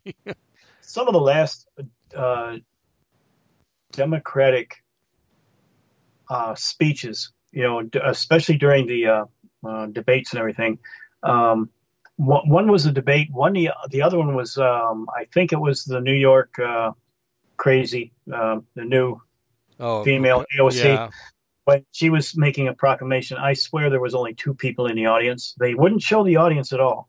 Uh-huh. And when there was clapping, you could only hear about two claps, and everything was hollow and echoing. Right. When one person did ask a question, everything was echoed as if the room was empty. Uh-huh. Now, whenever Trump has anything, they span the whole audience. They let you know how many people are packed in there, and, And usually people. too. I was going to say, and outside. So, I mean, tell me you're the majority when you can't even ha- you can't even hire actors or something to fill in the place. I mean, Yeah. you, and you get you got you're afraid to let the people know how many you know it's five, ten, ten people uh, in, in a room. They use gymnasium gymnasiums from school. Trump uses stadiums and can't even have enough people there to, to hold them. Right. Well, they want to they want to have a rally in the state of Minnesota uh, in um, Minneapolis. Target Center. Yeah, Target Yeah. Center, and the mayor is actually trying to block them from even being able to assemble there, which Hmm. is illegal. Yeah, You know, it is. because he wants to have a Trump rally there. Yeah, well, No, the honestly- probably a Somali. Because here's the deal: uh, last year, or in 2016, he almost carried the state of Minnesota. Mhm. Uh, he almost won it, uh, just narrowly lost it. And the reality is, is he's got to somehow convince enough voters in Hennepin County, which is you know basically where Minneapolis St. Paul is, uh, to vote because that's pretty much the big voting block that uh, that overwhelms the rest of the others, rest of the state Right. and um, I, think they're really scared uh, that they could actually lose Minnesota in an election because he came so close last time, Right. and he needs to basically get into that area to basically you know stomp and and uh, really get uh, people excited about voting for him. So Mhm. I think it will still happen, but um, but yeah, just something to be aware of. Right, right. It's um, it's interesting because um, these these liberals, you know, it's it's uh, they they they want to they want socialism, you know. The minute you show them Venezuela, oh no, Venezuela is not not a good example of socialism. Whereas uh, Bernie was saying that it was a wonderful example of socialism a few years ago. oh, Uh, oh boy, and Yeah. then, uh, yep. you know, and and what's this with Bernie having heart trouble now? You know, did he? Well, he he didn't have heart trouble. He had a heart attack, right, Yeah. right. so he had a two stents put in. Yeah, I- Um, you got to wonder if it was uh, Hillary that helped him along, though. You know, um, yeah. You, you know, I don't know. I, I mean, he's pretty old yeah, yeah, from he an is. age perspective, so it could be just that. Um, I don't But- understand why the younger generation is so enamored with him. Um, free stuff, Jim. Free stuff. and I'll tell Yeah, you, that's Yeah. the code word. Yeah. Free Uncle stuff. Uncle Bernie, he's never had a real job his entire life, but he's going to tell you how to run uh, a business or you know a country. Yeah, Oh, exactly. Come on, please. Yeah. God. Uh huh. You know, Beto is uh, so anti-gun, and then I found out that he was a he's an ex-con. You know, yeah, of course, of course, thieves Of don't course, want he's going to be to have guns. anti-gun. Yeah, It was exactly. easy for him to do what he needed to do. I didn't realize he was an ex-con. What was he in for? Uh, well, I don't know if he was ever convicted, but he was charged with uh, with uh, um, what is it, burglary? I think it was. And uh, yeah, of course, funny. you know, because if he would have been in that person's house or business and they would have had a gun, we wouldn't be worrying about Beto right now. Now we're not worried anyway, you know, but he wouldn't be uh, factored into the whole equation, you know. But I think he's he's down, he's gone. You know what? Um, they were saying Oh, that. Bernie, Uh, has, Bernie has over 10 houses. yeah. Do you know that? hmm Who does? Bernie. Well, I know he had three for sure. Yeah. Well, that one article, I you know, and it could be embellished. I don't know, but uh, they were said he had up to ten houses that they Yeah. that they were aware of. It's like, good lord. I mean, so how come you're not, you know, if you're a true socialist, how come you're not giving some of them away or letting people use them for shelters or whatever? You know, come on, practice what you preach, dude. Because for a guy that believes in sharing the wealth and not keeping, uh, you know, on over abundance. Um, no, he he believes in sharing our wealth. Oh, oh, that's okay. I see. There you Gotcha. go. They're And then our- then taking our wealth and making him rich, well, that's why. That's what everything happens in socialism and communism. right? All the people in the Oh. government end up with all the money. He's supposed to hide that until he gets elected. Then he can say that. Yep. that's that's probably why they. That's why most in socialism and communism, once they take over, those that were the most active to promote them and get them established are the ones that kind of have some eyes open, you know, or at least they're putting some dots together. And since they exploited everything and made it look a certain way and they bought into it, now when they're going to be the first ones to detect how much of a sham it is. So they're usually the first ones that are taken out and they have accidents or they are executed right out. Yeah, right. So that's a historical fact. I mean, you know, I'm not making this up. This is what happens in every country that ends up becoming communist. Those that promoted the most are the ones taken out the first because they know it's a sham and they know that those ones are going to be the first ones to detect that it is. So they take them out before anybody can know the wiser. But Yeah, oh, that's I don't. Well, the, the communists always used to call those people the intelligentsia. Yes, You know, right, and it's another term for people that can think for themselves. pretty much. you know, Even even though they blundered and you know thought and, and helped put them in, they're also the ones that are going to be the first ones to detect that it's all a sham and you know it's it's crap. right? I don't know. So sad. But you know, what's what's amazing is that from that generation, not to just beat up on that generation, but for those people that have seen past all the crap and become Christians and see the reality, man, it's like they grow so quick, so fast. It's just amazing. Right. But you know, if you think about it though, it would take that kind of a person to be able to even weed through all the lies because their lives have never been like mine. I know better because I lived in a world that was different. They didn't. They lived with these lies from the time they were born, from the time they watched cartoons, from the time they watched started playing video games. They've been indoctrinated into all this crap and they've never known the world that I knew. So for them to be able to overcome all of that, they're pretty perceptive people. And I don't mean that by brains, I mean just by heart, by um, a lot of different, you know, reasons. And I probably basically because they do belong to the Lord and they're on a path of awareness by His Holy Spirit working even before they knew Him. Just as the scriptures say, you know, that that He knows us even before we knew Him. So, I mean, we could probably all look back in our own lives before we were Christians and we could see the hand of God working in our lives, directing and steering us ultimately toward Him. And so when these guys, the millennials, when they become Christian, boy, they just, man, rapid growth, they're on fire because they've Yeah. had so much more to overcome than what we had to overcome in our childhood because we still lived, you know, somewhat in a world that was still sane. They grew up in a world of insanity right from the start. Right. Right. It's there is hope, everybody. We're not just beating up and, and getting down on on the younger generation. Um, there is hope. There's going to be a faithful remnant that are going to be piercing through all the darkness. They're going to be spreading light. They're going to be the finest spiritual warriors this history, this planet has ever known. Mhm. So that's what I focus on. There's a hope. It's why I'll go to these places. It's why I'll take some of your bull crap and disrespect because it's better to lose a battle and win the war for people's eternal souls. Right. So I can put up with. But it is hard sometimes. I'll tell you, I got to admit, I want to give you the back of my hand when I hear some punk, you know, treating me like I'm some kind of stupid kid. Or, you know, I, or I, I used to wonder about academics. You know, they, they were somewhat reluctant to talk to lay people, but now I get it. I understand it. Well, the shoe's been on the other foot. Mhm. Some people are so blandly ignorant and stupid. And I don't mean stupid because they're a stupid person. They've been so well indoctrinated with crap and they Right. maybe got half knowledge. And so on their half knowledge, they think that they can stand and, and call me on the carpet for, you know, for making mistakes or whatever. And it's like, I can't even begin to address and unwind the stupidity that they're locked into because I can't give you the, the last 30 years of research and study that I've done in a 10 minute conversation. I don't even know where to begin. Right. So it's better just to avoid it. Not that I'm trying to be snobby. I just don't take pleasure in making you look like a jackass or a fool that you are being. Right.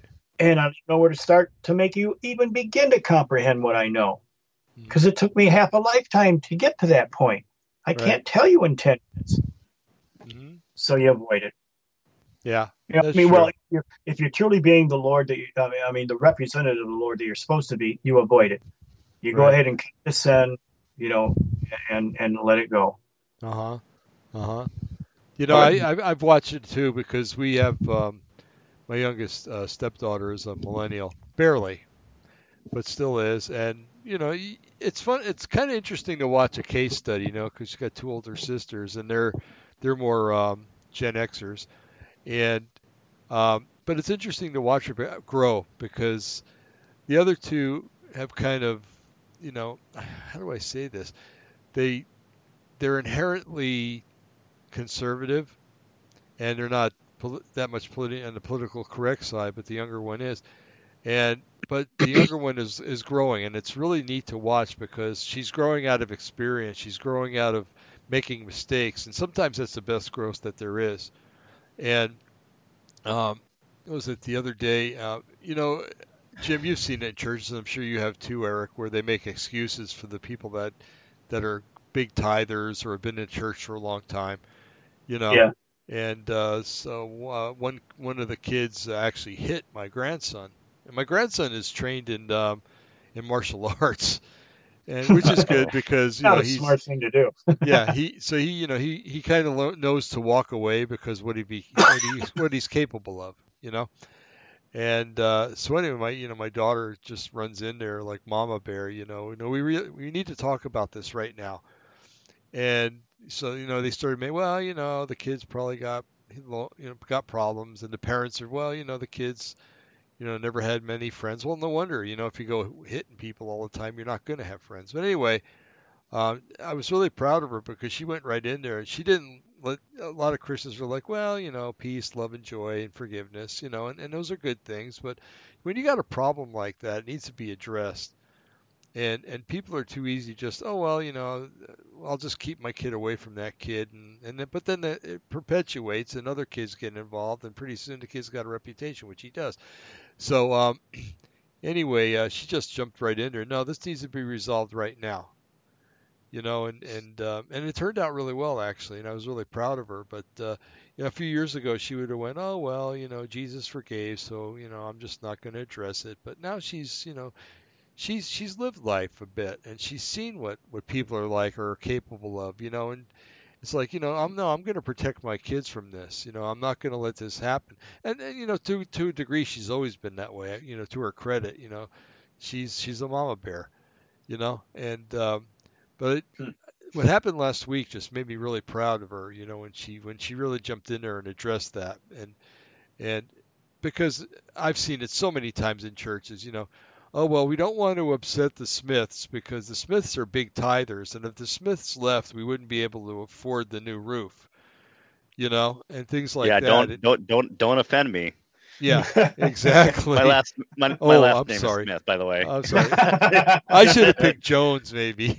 well, you know, it's like Uh, you pay, you get to say. You know. yeah, yeah, and I I don't like that about um, uh, churches in general because they're too um, corporate structured and business like, and Exactly. they, Yep. they're dominated by that method. Um, and I don't I don't like it, and that's what's really wrong with the whole 501c3 thing. And I think I've gone on a rant about that in a It's a prior episode rant, at some Eric. point. it's a well, good it is, rant. and yeah, but it's just it just kind of shows that you know uh, the there's a lot of people that I'll call them the serfs. You know, they don't necessarily have a lot of money, but Right. um, their input is valuable as well, but it's not actually valued. Um, right, right. Right. Because of the the way everything's go- structured. They're the people that usually go clean the church, clean the bathrooms and the toilets. Yeah. know, keep- the keep people that everything actually running. volunteer to do things. Right, Right. run the Yeah. sound system and Yep. everything else, you know, while the other ones just kind of sit there. Oh, I think I'll put my money in the in the offering plate now, and and, And- and Yeah. God is going to bless me, you know. And it's And by the way, we're going to do things this way, this way, and that way, or or else, you know. Yeah. The Pentecostals, because the the indwelling full power gifts and everything are of the Spirit are in in the church. Pentecostals are maybe better at hiding it or Right. knowing that they should hide it, but where the fundamentalists, they'll just come right out and tell you because they don't have that working in their church. So there's no there's a less BS detector, I guess, you know, that exists there. And so they they can just come right out and say it. This is the system. This is the way it is. This is the way it works right. even though it's not scripturally sound, they get away with it. Uh-huh. But all of them are doing it. And that's the problem. They're all doing it. Right. Maybe one's better at hiding it, but you know what? Still, it's it stinks from hell. It's not from heaven. we Uh, we went to um we were looking for a church for for a long time and we decided to go to a, a Baptist church down in Eugene. I'm not going to use the name. There's about five of them down there, so nobody's going to know which one we really went to. Um, but anyway, uh, we we just decided to sit somewhere, um, like in the middle. It's a very very large church. Well, I think I just eliminated about seat. three of them. We sat in their chairs, oh And- my gosh! and the whole don't do that. time that we that service was going, they were you know whispering to one another, and every once in a while they'd glance back at us and everything else. So I called the pastor up and I said, "Well, you know, I was playing naive, and I said, you know, I, I I understand in some churches, like in some synagogues, you know, if you pay a lot of money, you get the best seat." I said, "Is that the case in your church?" "Oh no, that's not the case." Where were you sitting? And I said, you know, I explained to him where I was sitting. Well, I want you to come down and you know you could show me where they were sitting and and I'll have a talk with them and then he says and I'll call you back in a you know in a, a day or two you know I never got a call back of course you did. Of course you didn't. of course I didn't get a call It's back one of the you know. main tithers, man. We don't, you know. Oh, yeah it's one of them. yeah when. I when I described the section I was it must be the amen pews or something like Yeah. that you know and uh, I mentioned where we were sitting I think the guy thought about it probably knew who the family was and, and didn't want to offend them and that's okay because I don't want to go to a church like that you know Yeah. Yeah. I don't play church what- what- politics very well. But what church's not that way? You know, how many That's are? true. There are You know, some. You know, when I, I went to I'm sure there are. the, the one church that I went to, the pastor there had, I, you know, he didn't have the official rule that he should have had, but he was more outside of the box thinking and more of a, and actually more of a scholar than most pastors are. Right. Um, he read my book. He he went back to the original language, Greek, Aramaic, and Hebrew. He verified everything that I you know was writing about, and so not many pastors are able to do that. He was so he was more free spirited, but still the way their structure was, um, you know, and it was basically uh, uh, an ethnic denomination based mainly on Italians. Right. Um, so, you know, and I get it; it works, and it, Mhm. I I don't have a problem with it. But they've learned from the syndicate, from the mafia, the best way to make sure that everything's going to maintain on its course. Keep family in the business. Family will always stay together with family.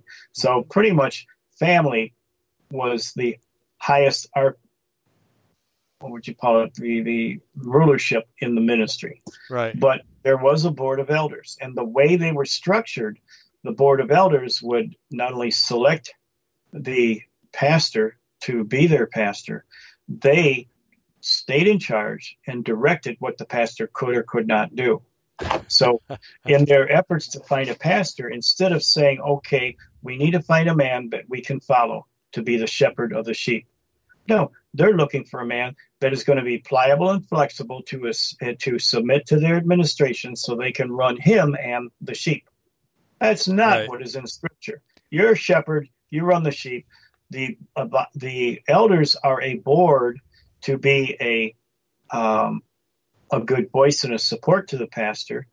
They are someone that the pastor can go to for advice or input, but they are not to tell the pastor how to do his job Right. that's biblical that's sound so what these guys should be doing is looking for a pastor who is going to be someone that they can follow because there's a transfer once you've located the pastor is going to be your uh, leader then you submit your authority to him and let him be the shepherd that leads the sheep but that isn't the way they run it it's a corporate No. type structure and so the board of elders tells the pastor what he can or can't do now many times in being a pastor myself, non-denominational. Literally, I mean, I was not accountable to anybody.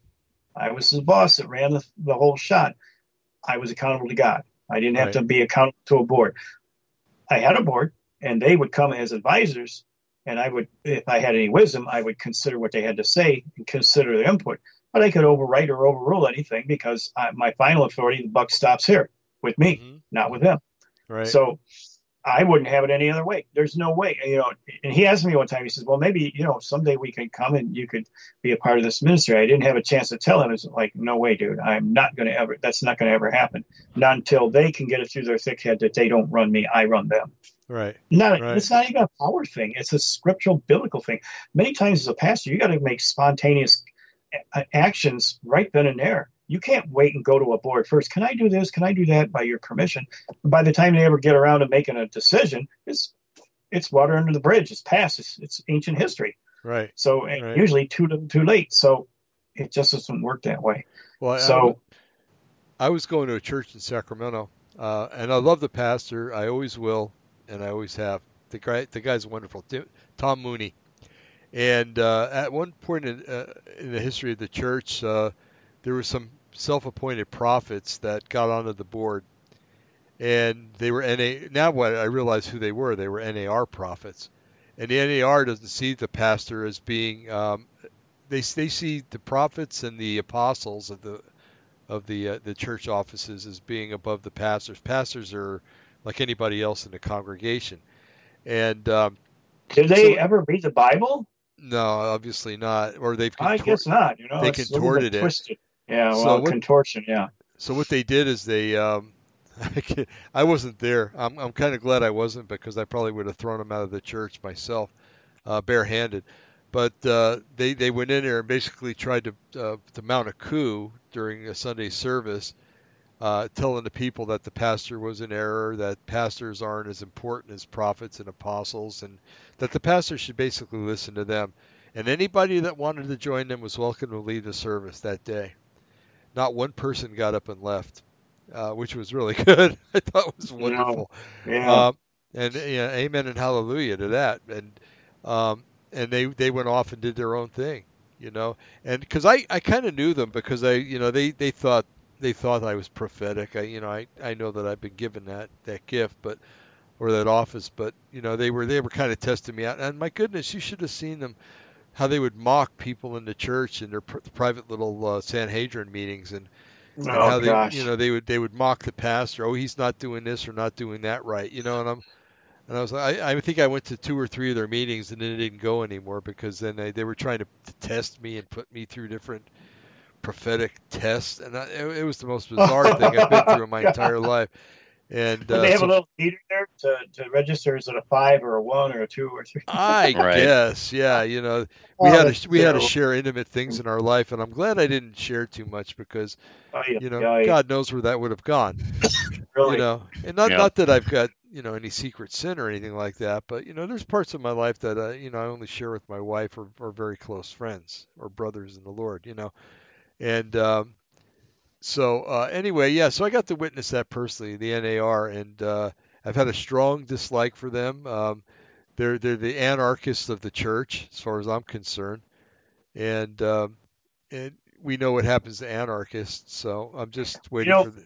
Go ahead. They have they have an element of, of truth sandwiched in a wrong premise and a wrong conclusion that I think is really wise to consider. And that's the seven planks or the seven points um, of how to take back or undo what the devil has done. Devil comes in and robs, kills, and destroys, but he does do it in a seven different aspects of culture. And so, what they have there, what they present, is a gem. It's a gold mine of how to undo that. The only right. thing is, Jesus undoes it, not us. But we right. are aware of these seven facets. So these are areas that we can prayerfully allow God to retake what the enemy has taken. So but, that part is good, but the rest of it not so good. The listeners need to be need to know also though, but that uh, their their object taking back those areas is to basically clean up the the world and present Jesus with well, a perfect world when he returns. Well, you know, so right, that's, and that's what I'm saying. They have a wrong conclusion. There's no right. way. Jesus said, "Except these days be shortened, there should no flesh be saved."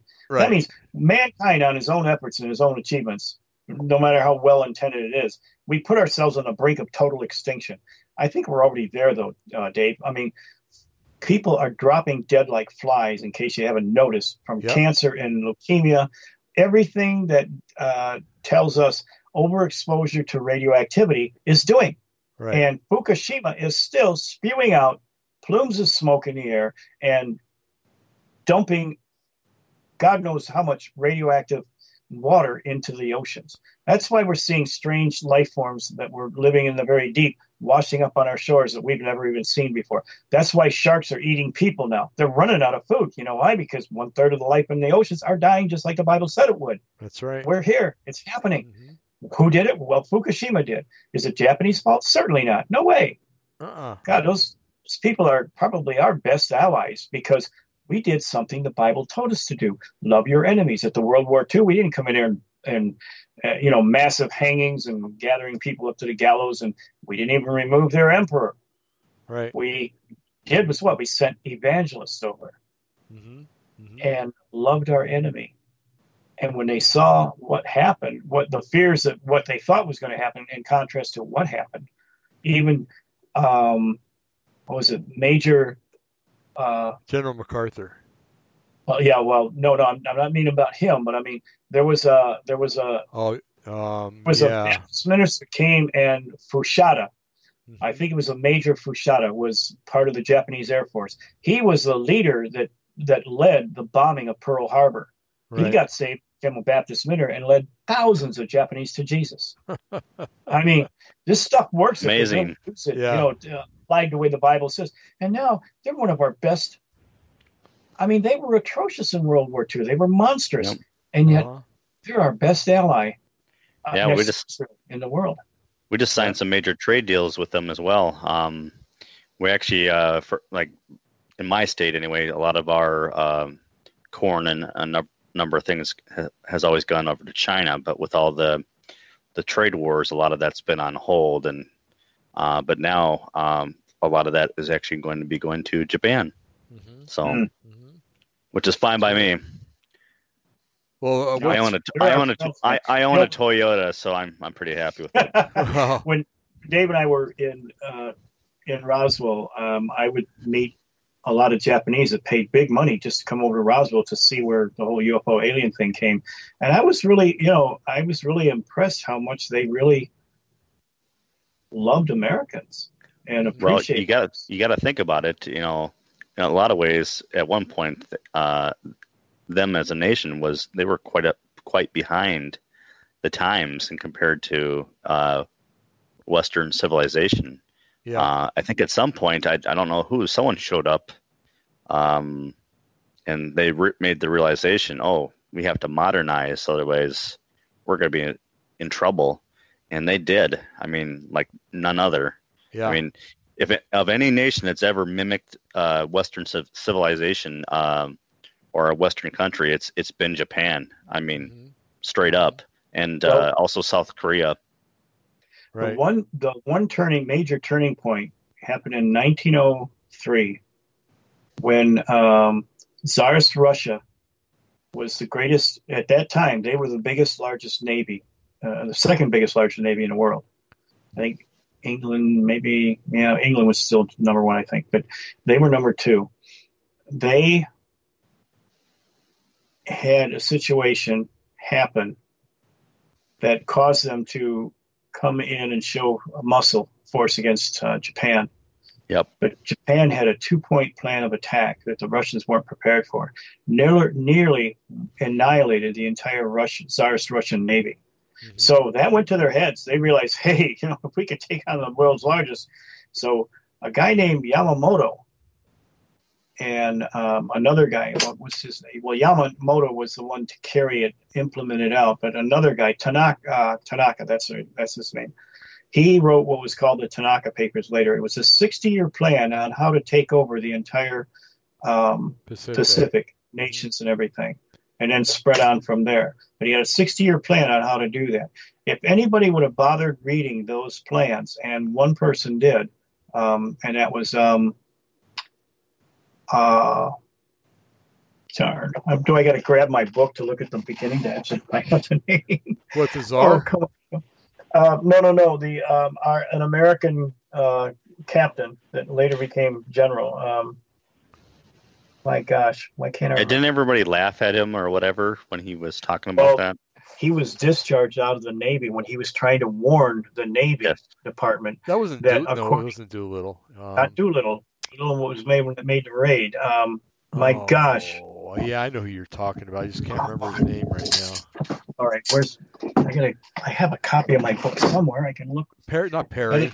Um, that was an admiral. Um, If I don't find my book, I'm gonna be looking at two o'clock in the morning, and I'll have it, and then I'll meet. Oh, okay, here I am. I got it. Okay, I just gotta look at the very beginning here. Oh, this is terrible. How come I can't? Senior citizen moment. It's gotta be, yeah, yeah. Well, it happens to the best of us. Trust me, it really does.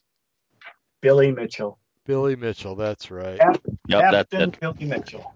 Mhm. he wrote to the War Department in 1924, and he says, in his estimation, that the next war is going to be with Japan with carrier-based um, airplanes. Now, carrier-based airplanes in 1924 was just a new creation that nobody thought was even going to They really work. mocked him for it. They mocked him They- for it to the did, point where he had to sink a battleship in order to prove it, and they still didn't believe him.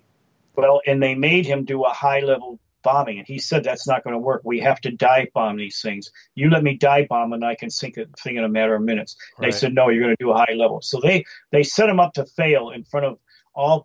There was this was a they made a big deal out of it. They had everything arranged to set him up to fail. So they figured they would put a stop to his opening his mouth, and they invited all the delegates from all over countries and everything. Unfortunately, Yamamoto was one of them in the audience, and so was Herman Goring Uh huh. so they're taking notes. So, so Billy Mitchell had he's he in his mind he said, if I obey orders, I'll not only look like a fool, which he didn't really care about, but I will forever not give them the main strategy that I know is going to be either our victory or defeat in the next war.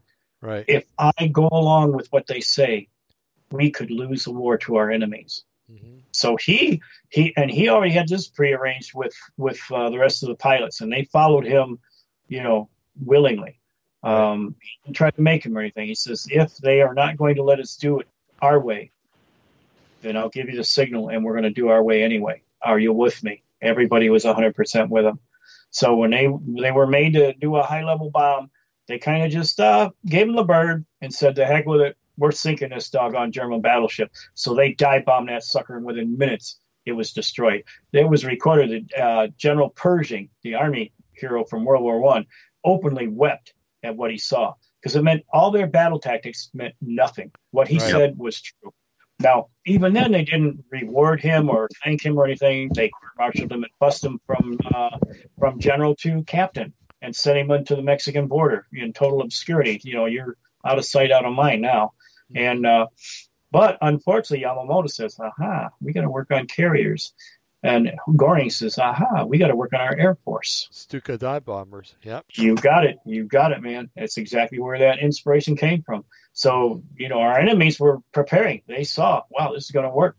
Um, and we remained stupid. You know, we're going to use um, uh, zeppelins loaded with helium. Oh, that's a great idea. Boy, yeah. Let's bomb thing and it's a human torch, you know? Um, uh, man. What you know, and sometimes it's just stupidity like that. But but he wrote he wrote a final letter in 1924 and said that according to what he had read, and he had read the Tanaka papers, he had just gotten back from Japan. He said, in my estimation, our next war is going to be with carrier-based um, airplanes from from Japan, and they will bomb probably Hawaii first, and a second phase bomb to uh, Wake Island and it'll be a surprise attack, and Right. it will be devastating. My God, was that guy? A, you know, I don't really know on his personal life what his faith was or anything, but I've always wondered: was he a Christian? If he wasn't, he was the first secular prophet, just based on history alone, knowing the patterns and, and things that are going on. That's exactly what happened. A first wave attack on Hiroshima, uh, Hiroshima, first wave attack on Hawaii, and a second wave attack on Wake Island Yeah. and and thank God, you know, if our carriers had been in the bay and not on the out in the ocean, they would have wiped our entire navy out. That was think- deliberate too. I think it was. I It think they must. They were they were drawing them. Uh, they wanted to be drawn into the the uh, war, and they knew that that was the only way to do it. Or now that was Delano Roosevelt, but you can't say that because he was one of our greatest presidents we ever had. Because I read that in Wikipedia, so it must oh, be true. Please. Good golly. That guy was the biggest traitor this world's ever known. As far as well, no, I think Obama's got him beat. But you're talking uh, about Franklin Franklin D. Roosevelt. Yeah. Franklin D. Roosevelt. He, well, he put the he put the Japanese, American Japanese uh, people in internment camps in our own country. Insane. I know. Yeah. It, you know, insane. Why? Just because they had slanted eyes? Yeah, it's insane. Yeah. And that that is horrible. And we did pay reparations, which which they deserve, but that's just that's crazy. But you know, at the same time, what people don't say though, what they don't know, we also put Germans in internment and camps. Italians too. too. Yep. yep, we did. Italians. Yeah, yeah. Mm-hmm. Well, that had had a little more resistance because the mafia was pretty strong then, you know. But but uh, yeah, there were. Um, hmm. We didn't well, know exactly we, who the enemy was. We used the yeah. mafia in, in, Sicily when we um, when we, we attacked Sicily from North Africa. The mafia had a lot to do with um, the Sicilians fighting, you know, or, or quelching, uh, quenching the plans of the uh, the Nazis. Oh yeah, and, uh, yeah, because uh, they actually came to uh, the military and offered their services. They said, "Look, we're well connected in Italy, you know, you know." Um, and so, yeah, some of them actually died as American heroes. Yeah. Because let's face it, you know, I mean, okay, maybe they were looking at it for a business purpose. Yeah, because Nazis future crime. They're gonna, yeah, they're going to destroy my business. So you know what? I got to get over there and kick their butts because I don't want no jackboot kicking me, telling me what I can do or can't do. Exactly. So I'm connected. I'll fight them, and they they did fight them. Mm-hmm. That's you know, and this is where it's business. You have to look past, you know, the enemy of my enemy. Actually, it's Saladin, uh, a Muslim. That's a quote from what he said. Right. The enemy of my enemy becomes my, you know, friend. Right. Well, um, in business, the same way. When you're in business, if you really want to make, uh, you know, the ultimate profit, you have to overlook some people's stupidity, some people's uh, beliefs, even their personal attacks at you. If there's a symbiotic relation that can be made and everybody can make money and nobody's going to lose, then you do it. That's uh-huh. just the uh-huh. way business is conducted. That's why Trump, being there, he gets that. He'll work with some of, uh, of our enemies if we can mutually benefit. Right. And we're not going to be hurt by it. And other people, they they just they don't get that, especially administrative, legislative people that have never owned a business in their life that don't even know how to own a business. That's what I hate about communists and and you know one thing you'll find about most communists and socialists, you know, for a long record, they never worked a job, they never held a job, they don't understand business. They don't understand it. they're filled with idealistic stupidity, idealism that doesn't work because the Bible's shown us how it does not work. Because there's examples of people that, you know, there's nothing new under the sun, the Bible says. It's all been done before. That's why we have all these stories. The stories aren't just, you know, fairy tales of the past. They're examples for us to either follow or not follow. Because mm-hmm. there's nothing new under the sun. Every form of government's already been tested, tried, and either proven true or proven false. So you don't believe the Bible, you know what? You don't have any wisdom or history to base, base your uh, predictions on. It's just well-meaning, well-intended humanistic ideas that uh, basically stink from hell, and because there's a guy this. Yep. Right. Yeah. yeah, it's uh, it's amazing. Uh, by the way, there was one legislator that worked for a living. She was a bartender. Um, uh, well, and my my mother was a bartender, so I'm not going to laugh too loud. Yeah, but your mother was probably a you know a decent. Well, not even probably. You've told me stories about her. I know she was a decent human being, but um, you know I'm I'm talking about the half donkey, half human uh, AOC. Um, you know that's uh, I uh, the I don't, you know, I don't blame her as much as I blame the idiots that voted for her. but there are a lot of people that are that are um, running against her in her own district that uh, probably should win. Um, seeing let's hope so. What she's done against her own district, uh, I think they were going to uh, they were going to open up a um, an Amazon, I think, distribution center in that area, and she put the kibosh on that. That would have been thousands of jobs in her in her precinct you know, and because of how her, did, how did she stop that? I mean, who would even want to listen to her or support her? They wouldn't want to. They wanted tax incentives, and she would. She she voted against the tax incentives. Oh, And you know, sure, you know, maybe they're a rich corporation and they probably don't need the tax incentives. But uh, I don't know if you know this, but uh, uh, Amazon is uh, federally subsidized. Um, and how do I know this? Because oh, you're kidding me. We have we have um, relatives that live overseas, and it would be far easier for them to order from Amazon and have it delivered to them. However, they can't do that because Amazon won't deliver outside the United States. Because if they do, then they have to pay the postage. Um, everything that they deliver is is in the United States and or Canada, I think, and um, and therefore, you know, they don't have to. All their all their mail is federally subsidized. They don't pay anything. That's why they can offer you free shipping. Uh, they don't pay for it, so why should they charge you for it? Well, Trump was trying to get that change because basically, you know, they were leveraging the um, United States Postal Service, which was taking a, a bloodbath on shipping to right. accommodate that uh, mm-hmm. for Amazon.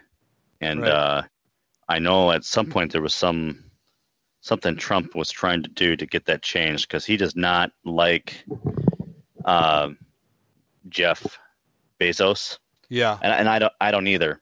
Don't uh, either. And one of the one of the reasons I don't like him is basically the United States government. I think the some branch of the military is looking to use Amazon uh, Cloud or um, Microsoft Azure, which is Microsoft's version of the cloud, to move all their data center infrastructure for you know Ooh, IT type. Dangerous.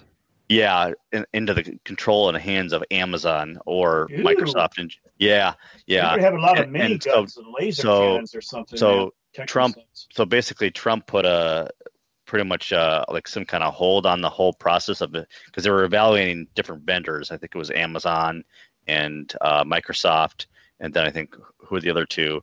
Oracle, and then um, IBM.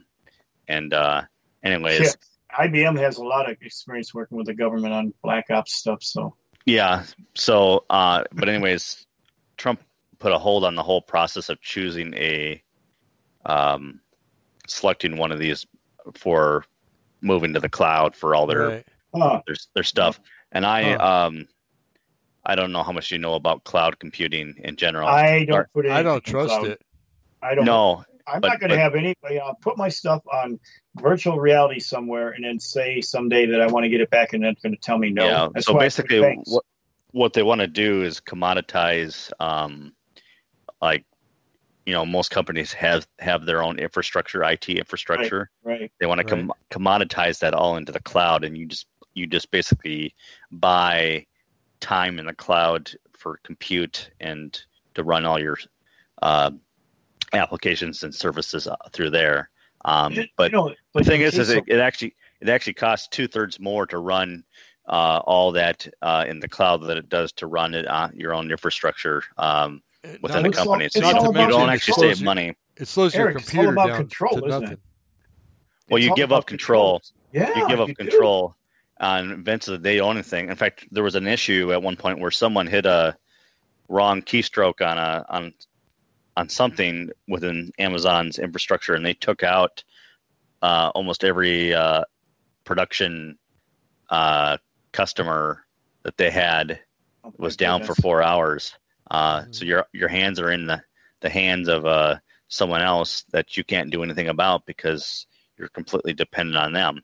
Exactly. So I wonder what the end goal is to basically suck everybody's business uh, businesses into the cloud, and then I, I, don't know what the end game is per se, but I can tell you right now it's not good. Right. So, no, the thing is, what if what if the UN decides that uh, a certain nation has now become a hostile nation against the world or something, and so they shut everything down? You got all your information on your ministry or your business, or even yeah. let's say you're a military contractor for this country, and all of a sudden your country is deemed a, a, a rogue nation or something. All of a sudden you lost everything. That's you yeah. nothing. So yeah, you, you have, back it up yeah. on your own hard drive because hey, that's where my stuff is over there. I thought it was safe. Well, in this climate of changing alliances yeah. nations and everything. Man, no way. I'll keep my own well, hard drive. Thank you. It, yeah. Initially, they had most of these Amazon data centers uh, not located in the United States, but overseas. Yeah, that's, that's where people were provisioning their stuff, and then someone yep. got wind wind of it and like, uh, no, you will host this stuff on premise in the United States. You will not have our data leave the United States. Yeah, just something about having it held in Iran. It wouldn't be too cool, I don't think, right? Yeah. So, but yeah, I can't remember where they had it um, had them at, but that was kind of a big, you know, no no. So, right. Um, but yeah, sorry, I didn't mean to go no, on that no, rant. no, that's but, okay. Oh no, no, that's- that's good that's all stuff. plays man. we, need, the whole we need to know all this stuff. Yeah, Yeah. we need Yeah. to know this. You know, like um, we- I- I have an Apple computer, and I know you guys always joke around about it. But you know, there's some things you can do on an Apple you just can't do on a PC, especially when it comes to artistic stuff. But anyway, um, I mean, without paying through the nose and, and getting Yeah, a program that that uh, that you know you have to have a, a degree in certain college course to be able to operate. Most graphic artists say that that's the best for you know video processing and graphics and everything else. sound and Oh. everything else in video. Yeah.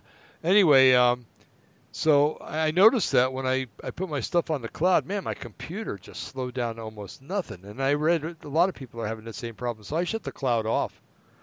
well, you know, what? I- uh, I mean, what are you? What are you, what are you using that's actually stored in the cloud?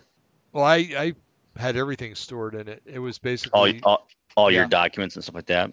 yeah. So I, Yeah, I well- shut that off, and and I the man the computer immediately just got fast So- it's supposed to be. Here's the big problem with the cloud right now. So a lot of companies were sold a lie that they could move all their stuff into it. Right. But what they didn't tell them was there's something called latency, network latency, Yes. and there's there's a number of applications that are very uh, latency sensitive compared to running it localized. Right. They don't tell you that. Well, there was a number of companies that you know decided to, you know, fire all their IT staff and move everything into the cloud, and they did it, and then then it performed and ran, and ran like garbage, Right. Right. and that's exactly what Mhm. happened. So not everything um, works well to run in the cloud uh, per se. Yep, I got. I went out and bought the six gig terabytes worth of hard drives, and I back up everything on my hard drives.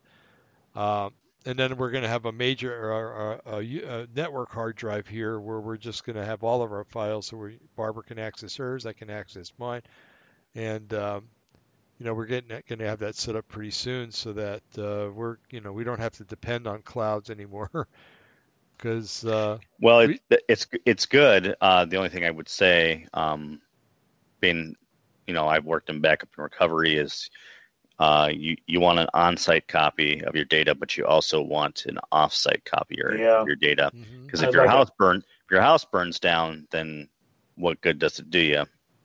yeah, that's true. That's true. So that's But- something you got to think about. So, you know, be mindful of what you store on there. I mean, can you afford to want to lose that data in a, you know, if your house gets hit by a tornado or I don't, of course, I don't know if you get tornadoes, Dave, but um, Well, yeah, they're starting around here, but you know, in all fairness, people have had their their paperwork. It's in their in their house for years, you know, and if a tornado hits, like back in the 50s, you know, you had your birth certificates and everything else, and when a tornado hit, it went anyway. so, that's Uh, true. Other than, you know, some people had, uh, you know, fireproof uh, safes. Right. yeah, but your average that's- person never had that stuff, you know. Yeah, probably Most not. people were average back then, and uh, right. There's an inherent, inherent risk there, but Yeah, so Well, I I do keep everything backed up on an external drive, and I unplug it every night so that you know nothing, no D wave computer can ever get in there and grab everything or fry it or whatever. Yeah. and shut your computers down when you're when you go to bed at night too. Don't leave them Yeah. on. Yeah. Um, there was an, uh, uh, an episode of the X Files one time, and uh, Scully was sitting there in her, her living room, and all of a sudden her computer turned her computer was turned on remotely. right. And uh, all of a Was there sudden, a mouse? Was- yeah. Was her mouse moving around by itself? yeah, I don't know if that was happening, but all of a sudden all of her data was just being downloaded. yep. You know, Hey, and uh, what are the what are the chances that we could get Jonathan Gray back? oh, really well. What? Good. I, I would sure like to bring him back. I want to hear about the OOPArts, out of place objects. You know, like I mean, you know, I'm sure he's he's got a handle on it better than than I have, and I'd just like to hear all of his experiences, his collection. I mean, you know, I I did this one time. I wanted to find out about a um a Neanderthal man that had a um 30 caliber bullet. Uh, the forensics did a study on it, just as if it was a, a criminal case. And after examining everything, based on all the evidence, and everything, they literally could find the caliber, the make of the gun, and everything. And it was a, a It was a carbine uh, 30 caliber Huh. that killed killed this Neanderthal. So I wanted to go back and find out where I found that. It had been quite a few years. I went back and looked, and my gosh, the amount of material that's come out now of all the different fossilized remains that have that they now recently have you know put under scrutiny and had other places send out not knowing exactly what it was but send out and said treat this as a regular forensic case what can you find out Right. there's a triceratops there's a triceratops with a bullet hole entry and exit that came from a, a 7.62 NATO round uh, shell Huh. so how does that happen man I How find- does that happen? Time are, travel. There are there are fossilized remains all over the place from all kinds of different things. Uh, not only just Cro-Magnon, uh, Cro-Magnon and and other life that is now extinct. That somebody and, and sometimes they get it right down to the manufacturer. A Heckler, uh, Heckler and Koch nine millimeter. There's another one that was a um, uh, an AK forty seven. Uh, How can that? 7.62. How can that be? Well, that's what we need to talk about. How can okay. that be? There's only two ways Yeah. that could be: time travel, of course, Oh, or Yeah. or or I we're living in that. we're living in a time that was once lived before, and maybe there was a company back before the flood named Remington. And you know- Remington. yeah, right. no, serious. I'm not kidding around don't about know. this. But you Yeah. know, the thing is, there there was one mummified um, remains with an Elgin watch around the Uh-huh. person's wrist. I think it. So there's two things I see. One of them is we don't understand fossilization. Fossilization is to Mount St. Helens. Mount St. Helens, the ash reproduced as it came down. It came down sometimes three, four foot thick. right. It came down, rapidly buried a lot of plant and animal life, and it reproduced the environment. It made itself kind of a muddy slurry, and it reproduced the conditions that the Great Flood, Noah's Flood, had. It rapidly buried organic material um, so that air couldn't get into it, so it didn't it didn't decompose. What happened was it remained there long enough for mineral deposits to replace on a cellular level and turn it into a fossil. It only took 10 years to fossilize something. This Oops. undermines undermines all of our preconceived ideas. Paleontologists, archaeologists told us, oh, it takes billions and billions. You know, no, it doesn't. It took 10 years. right. That's why another person found a fossilized, it, he found a mummified boot, a fossilized boot that was made by uh, in Texas. That was a Texan boot, and some good old Texan boy that lost it, maybe only a couple hundred years old, but it was fossilized. right. Now, Right. it wasn't thrown back in a time. It just means our fossilization process was not understood. A metamorphic rock that encased a geode, but what was inside when they cracked it open was a spark plug. Right. Right. So, you know, there's a lot of anomalous things. Some of them can be naturally explained, others cannot. When you get a fully fossilized um, mummy and you've got it with a modern name brand, I don't think Elgin went back in a time and or was in business before the flood and not just decided to come back after the flood. Right. I mean, Right. things show that we have an enemy that is able to transverse time. Who knows what the heck? I don't think they got so far sophisticated with it that they had travel tours going back and you could hunt like in the, the butterfly effect. Or no, that was not it either. It was called. There was when I stepped on a butterfly. They was going out hunting a T Rex, and the guy accidentally stepped on a butterfly, and so when it came back, everything was all messed up. The whole timeline. I don't think it's that critical, but um, you know, and I don't think we'll I'll be allowed to do that. But there is a scripture in Daniel that says, and he will be able to, and he will have times and seasons. Yeah. times and seasons. And the one word means change linear time, and it will be given unto him for time, times, and dividing a time. That's past, present, and future is what that scripture just told me. Right. You know, it's limited in what he can do, what he can do it. But unfortunately, you know, they've done it. And when you got, Mhm. you know, all the history of the the Pahana that came, white, you know, white ma- bearded masses that came from the heavens and shared with the Hopi Indians, uh, their their uh, environmental relationship with uh, nature and man, and and taught them a yeah, lot they of were blonde haired and blue eyed too. and they wore and they wore for a good luck charm. They wore the swastika and the German Knight's Cross around their neck. Duh. Mhm. Right. What the heck? You know? I mean, so you know, there's a lot of weird stuff. But you know, Jonathan Gray, you know, he's got a whole website dedicated to out of place artifacts, and so he's Right. got stories that I just love to hear. And he's you know because he's been able to globetrot around the world, and he is a trained archaeologist. Um, it'd be interesting to see what he found. Me, I got a, a, a chunk of rock that is denser than anything you could imagine. It's only about the size of my fist, but it weighs about something that would weigh four times its normal size. So it's right. really dense. Mm-hmm. I had it examined. My dad, my grandfather told me it was a meteorite. He had it checked in Pittsburgh, apparently, or whatever. But um, when I lived in Roswell, I went to Arizona. They have the largest Arizona uh, meteorite museum, and they're kind of experts in doing, um, you know, spectral analysis and all kinds of other stuff, you know, to to find out whether something is a meteorite or not. So I cut off a sample and gave it to them, and it come back and it had no nickel whatsoever in it. Uh-huh. So they said it wasn't a meteorite. Well, my grandfather was given this to him um, from another relative, and I want to say like in the 30s, but I'm not really sure. And he's passed away. I can't verify it. But when it came back, the majority of it was iron, but it was iron mixed with titanium. Huh. That's interesting. Now, Jim, I've got a rock like that in my backyard. It feels it's it's too heavy to be basalt because you know we're all volcanic around here, and I, I just out of curiosity, I tried to attach a magnet to it. It was not mag, mag you know, a magnet wouldn't attach to it, but it is not, it is not any any volcanic rock that I've ever seen. I've held basalt before. It's really heavy and it, and yeah. it's got it's got holes in it like a meteorite, hmm. and hmm. and so I I don't know what to think of it. I really don't. Now, well, you can now, Arizona I put it online there's going to be some government guys in my backyard now. I know it. well, you know, the, thing is that if my grandfather was given us in 1930, titanium wasn't even created right. until 1957. Uh huh. So I call it my Nephilim metal. You know, post, I don't post flood. Yeah. Anyway. Yeah. Yeah. Mm-hmm. you know, it's weird. I, I it just where the heck did that come from? I, I don't know. I haven't.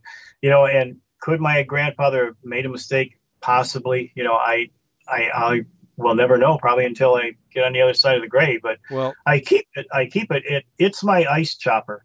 When I have a bag of ice and it gets, you know, all stuck together because it's been there a long time, I take the ice and I beat it with my my heavy rock. But cool. Uh, it's just so it's something just weird. Now I could go back to Pennsylvania and they have um, a museum there where they can every every kind of um, metal that is made in any kind of a tank or you know yeah. especially when it's combined it leaves a fingerprint just like um just like a, a, human leaves a fingerprint. It has a fingerprint so that they can tell where it was um, manufactured yeah. Manufactured or made because it you know the process leaves that specific thing so they'll know where it was I would be interested to find if they could find it. Oops, then it was a mistake. If they can't find it, uh, we're in a twilight zone where I like to be. Yeah, that means it's something of anomaly. Yeah. But he's got anomalies. You know, like the Ming Dynasty. There's aluminum belt buckle. They didn't even have aluminum until the 1700s, and this is from the 1500s. So right. you know. You know what I think is really interesting, Jim, is you make fun of me and Eric because of the the Nephilim stuff, but you're using stone tools to crush ice. right, Eric? right. it's the Danish in me, I guess. You know. Oh, that's the other. You know, we were talking earlier, and you know, I was talking about praising the Polish. Well, you know, and, and I'm a guy that is, you know, my genetic background is more um, English, a little Scottish, and I didn't know that, but it certainly explains some of my personality. I think that's cool. I kind of like that, um, but mainly Danish and and uh, uh, some German, and uh, the German probably only because our our farm existed on the middle board, right on the borderline. Half of the farm was in Germany, half the farm, farm was in uh, in Denmark. After the 1840, I think it was around 48, 1848, they had a major war, and when they solved uh, where the borderline was going to be, it was right split right down the middle of our farm, and so the two brothers that owned it said, "Okay, that's it. We're going to America." I'm glad they did. I didn't really, you know. Yeah, I'm glad they did too. Live.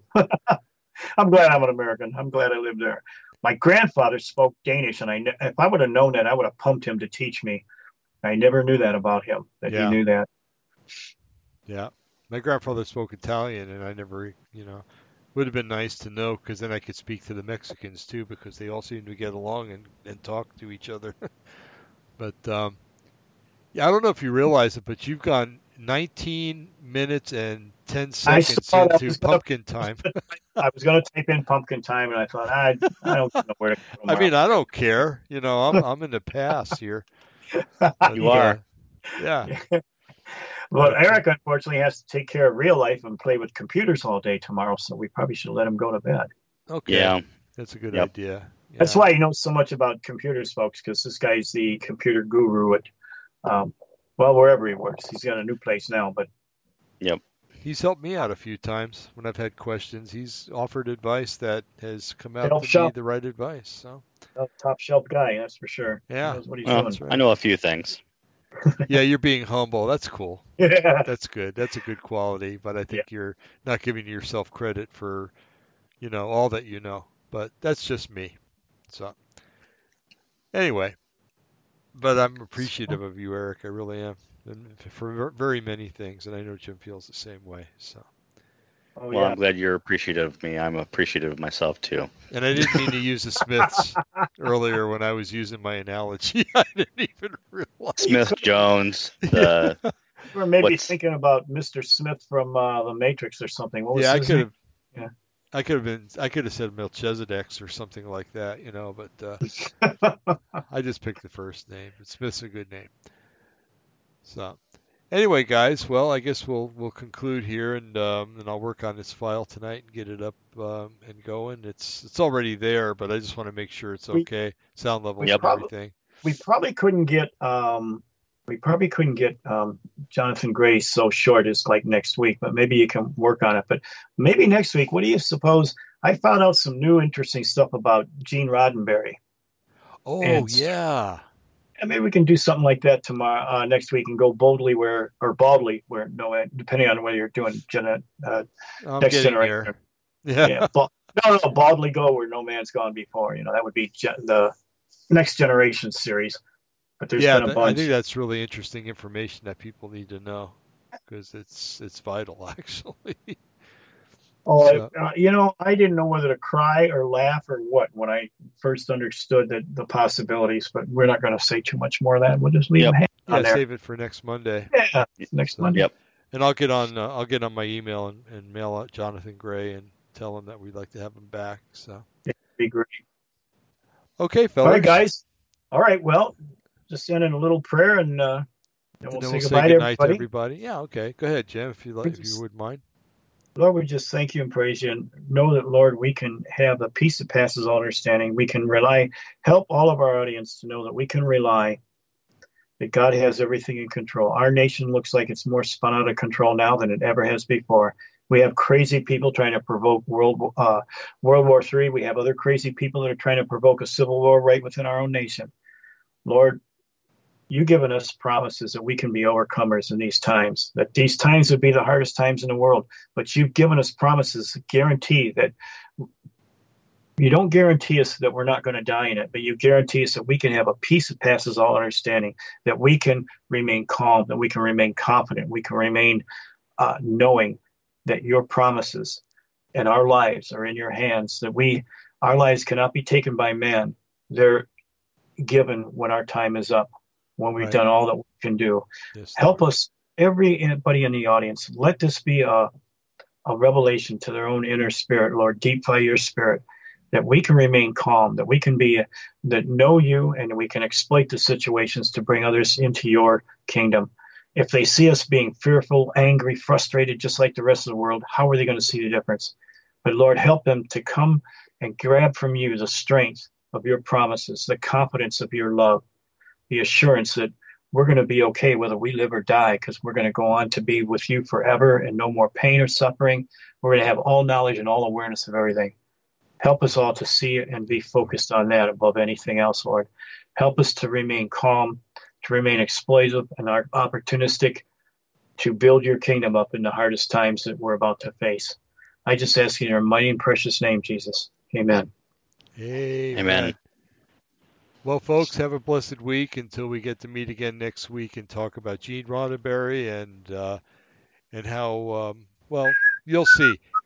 just come and listen. That's all I'm going to say because I don't want to give any of it away. Okay.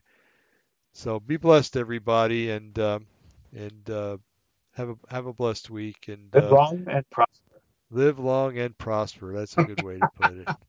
okay. Um, stay online, guys, for a second. Okay. Okay. All right. Okay. Good night, y'all. Good night.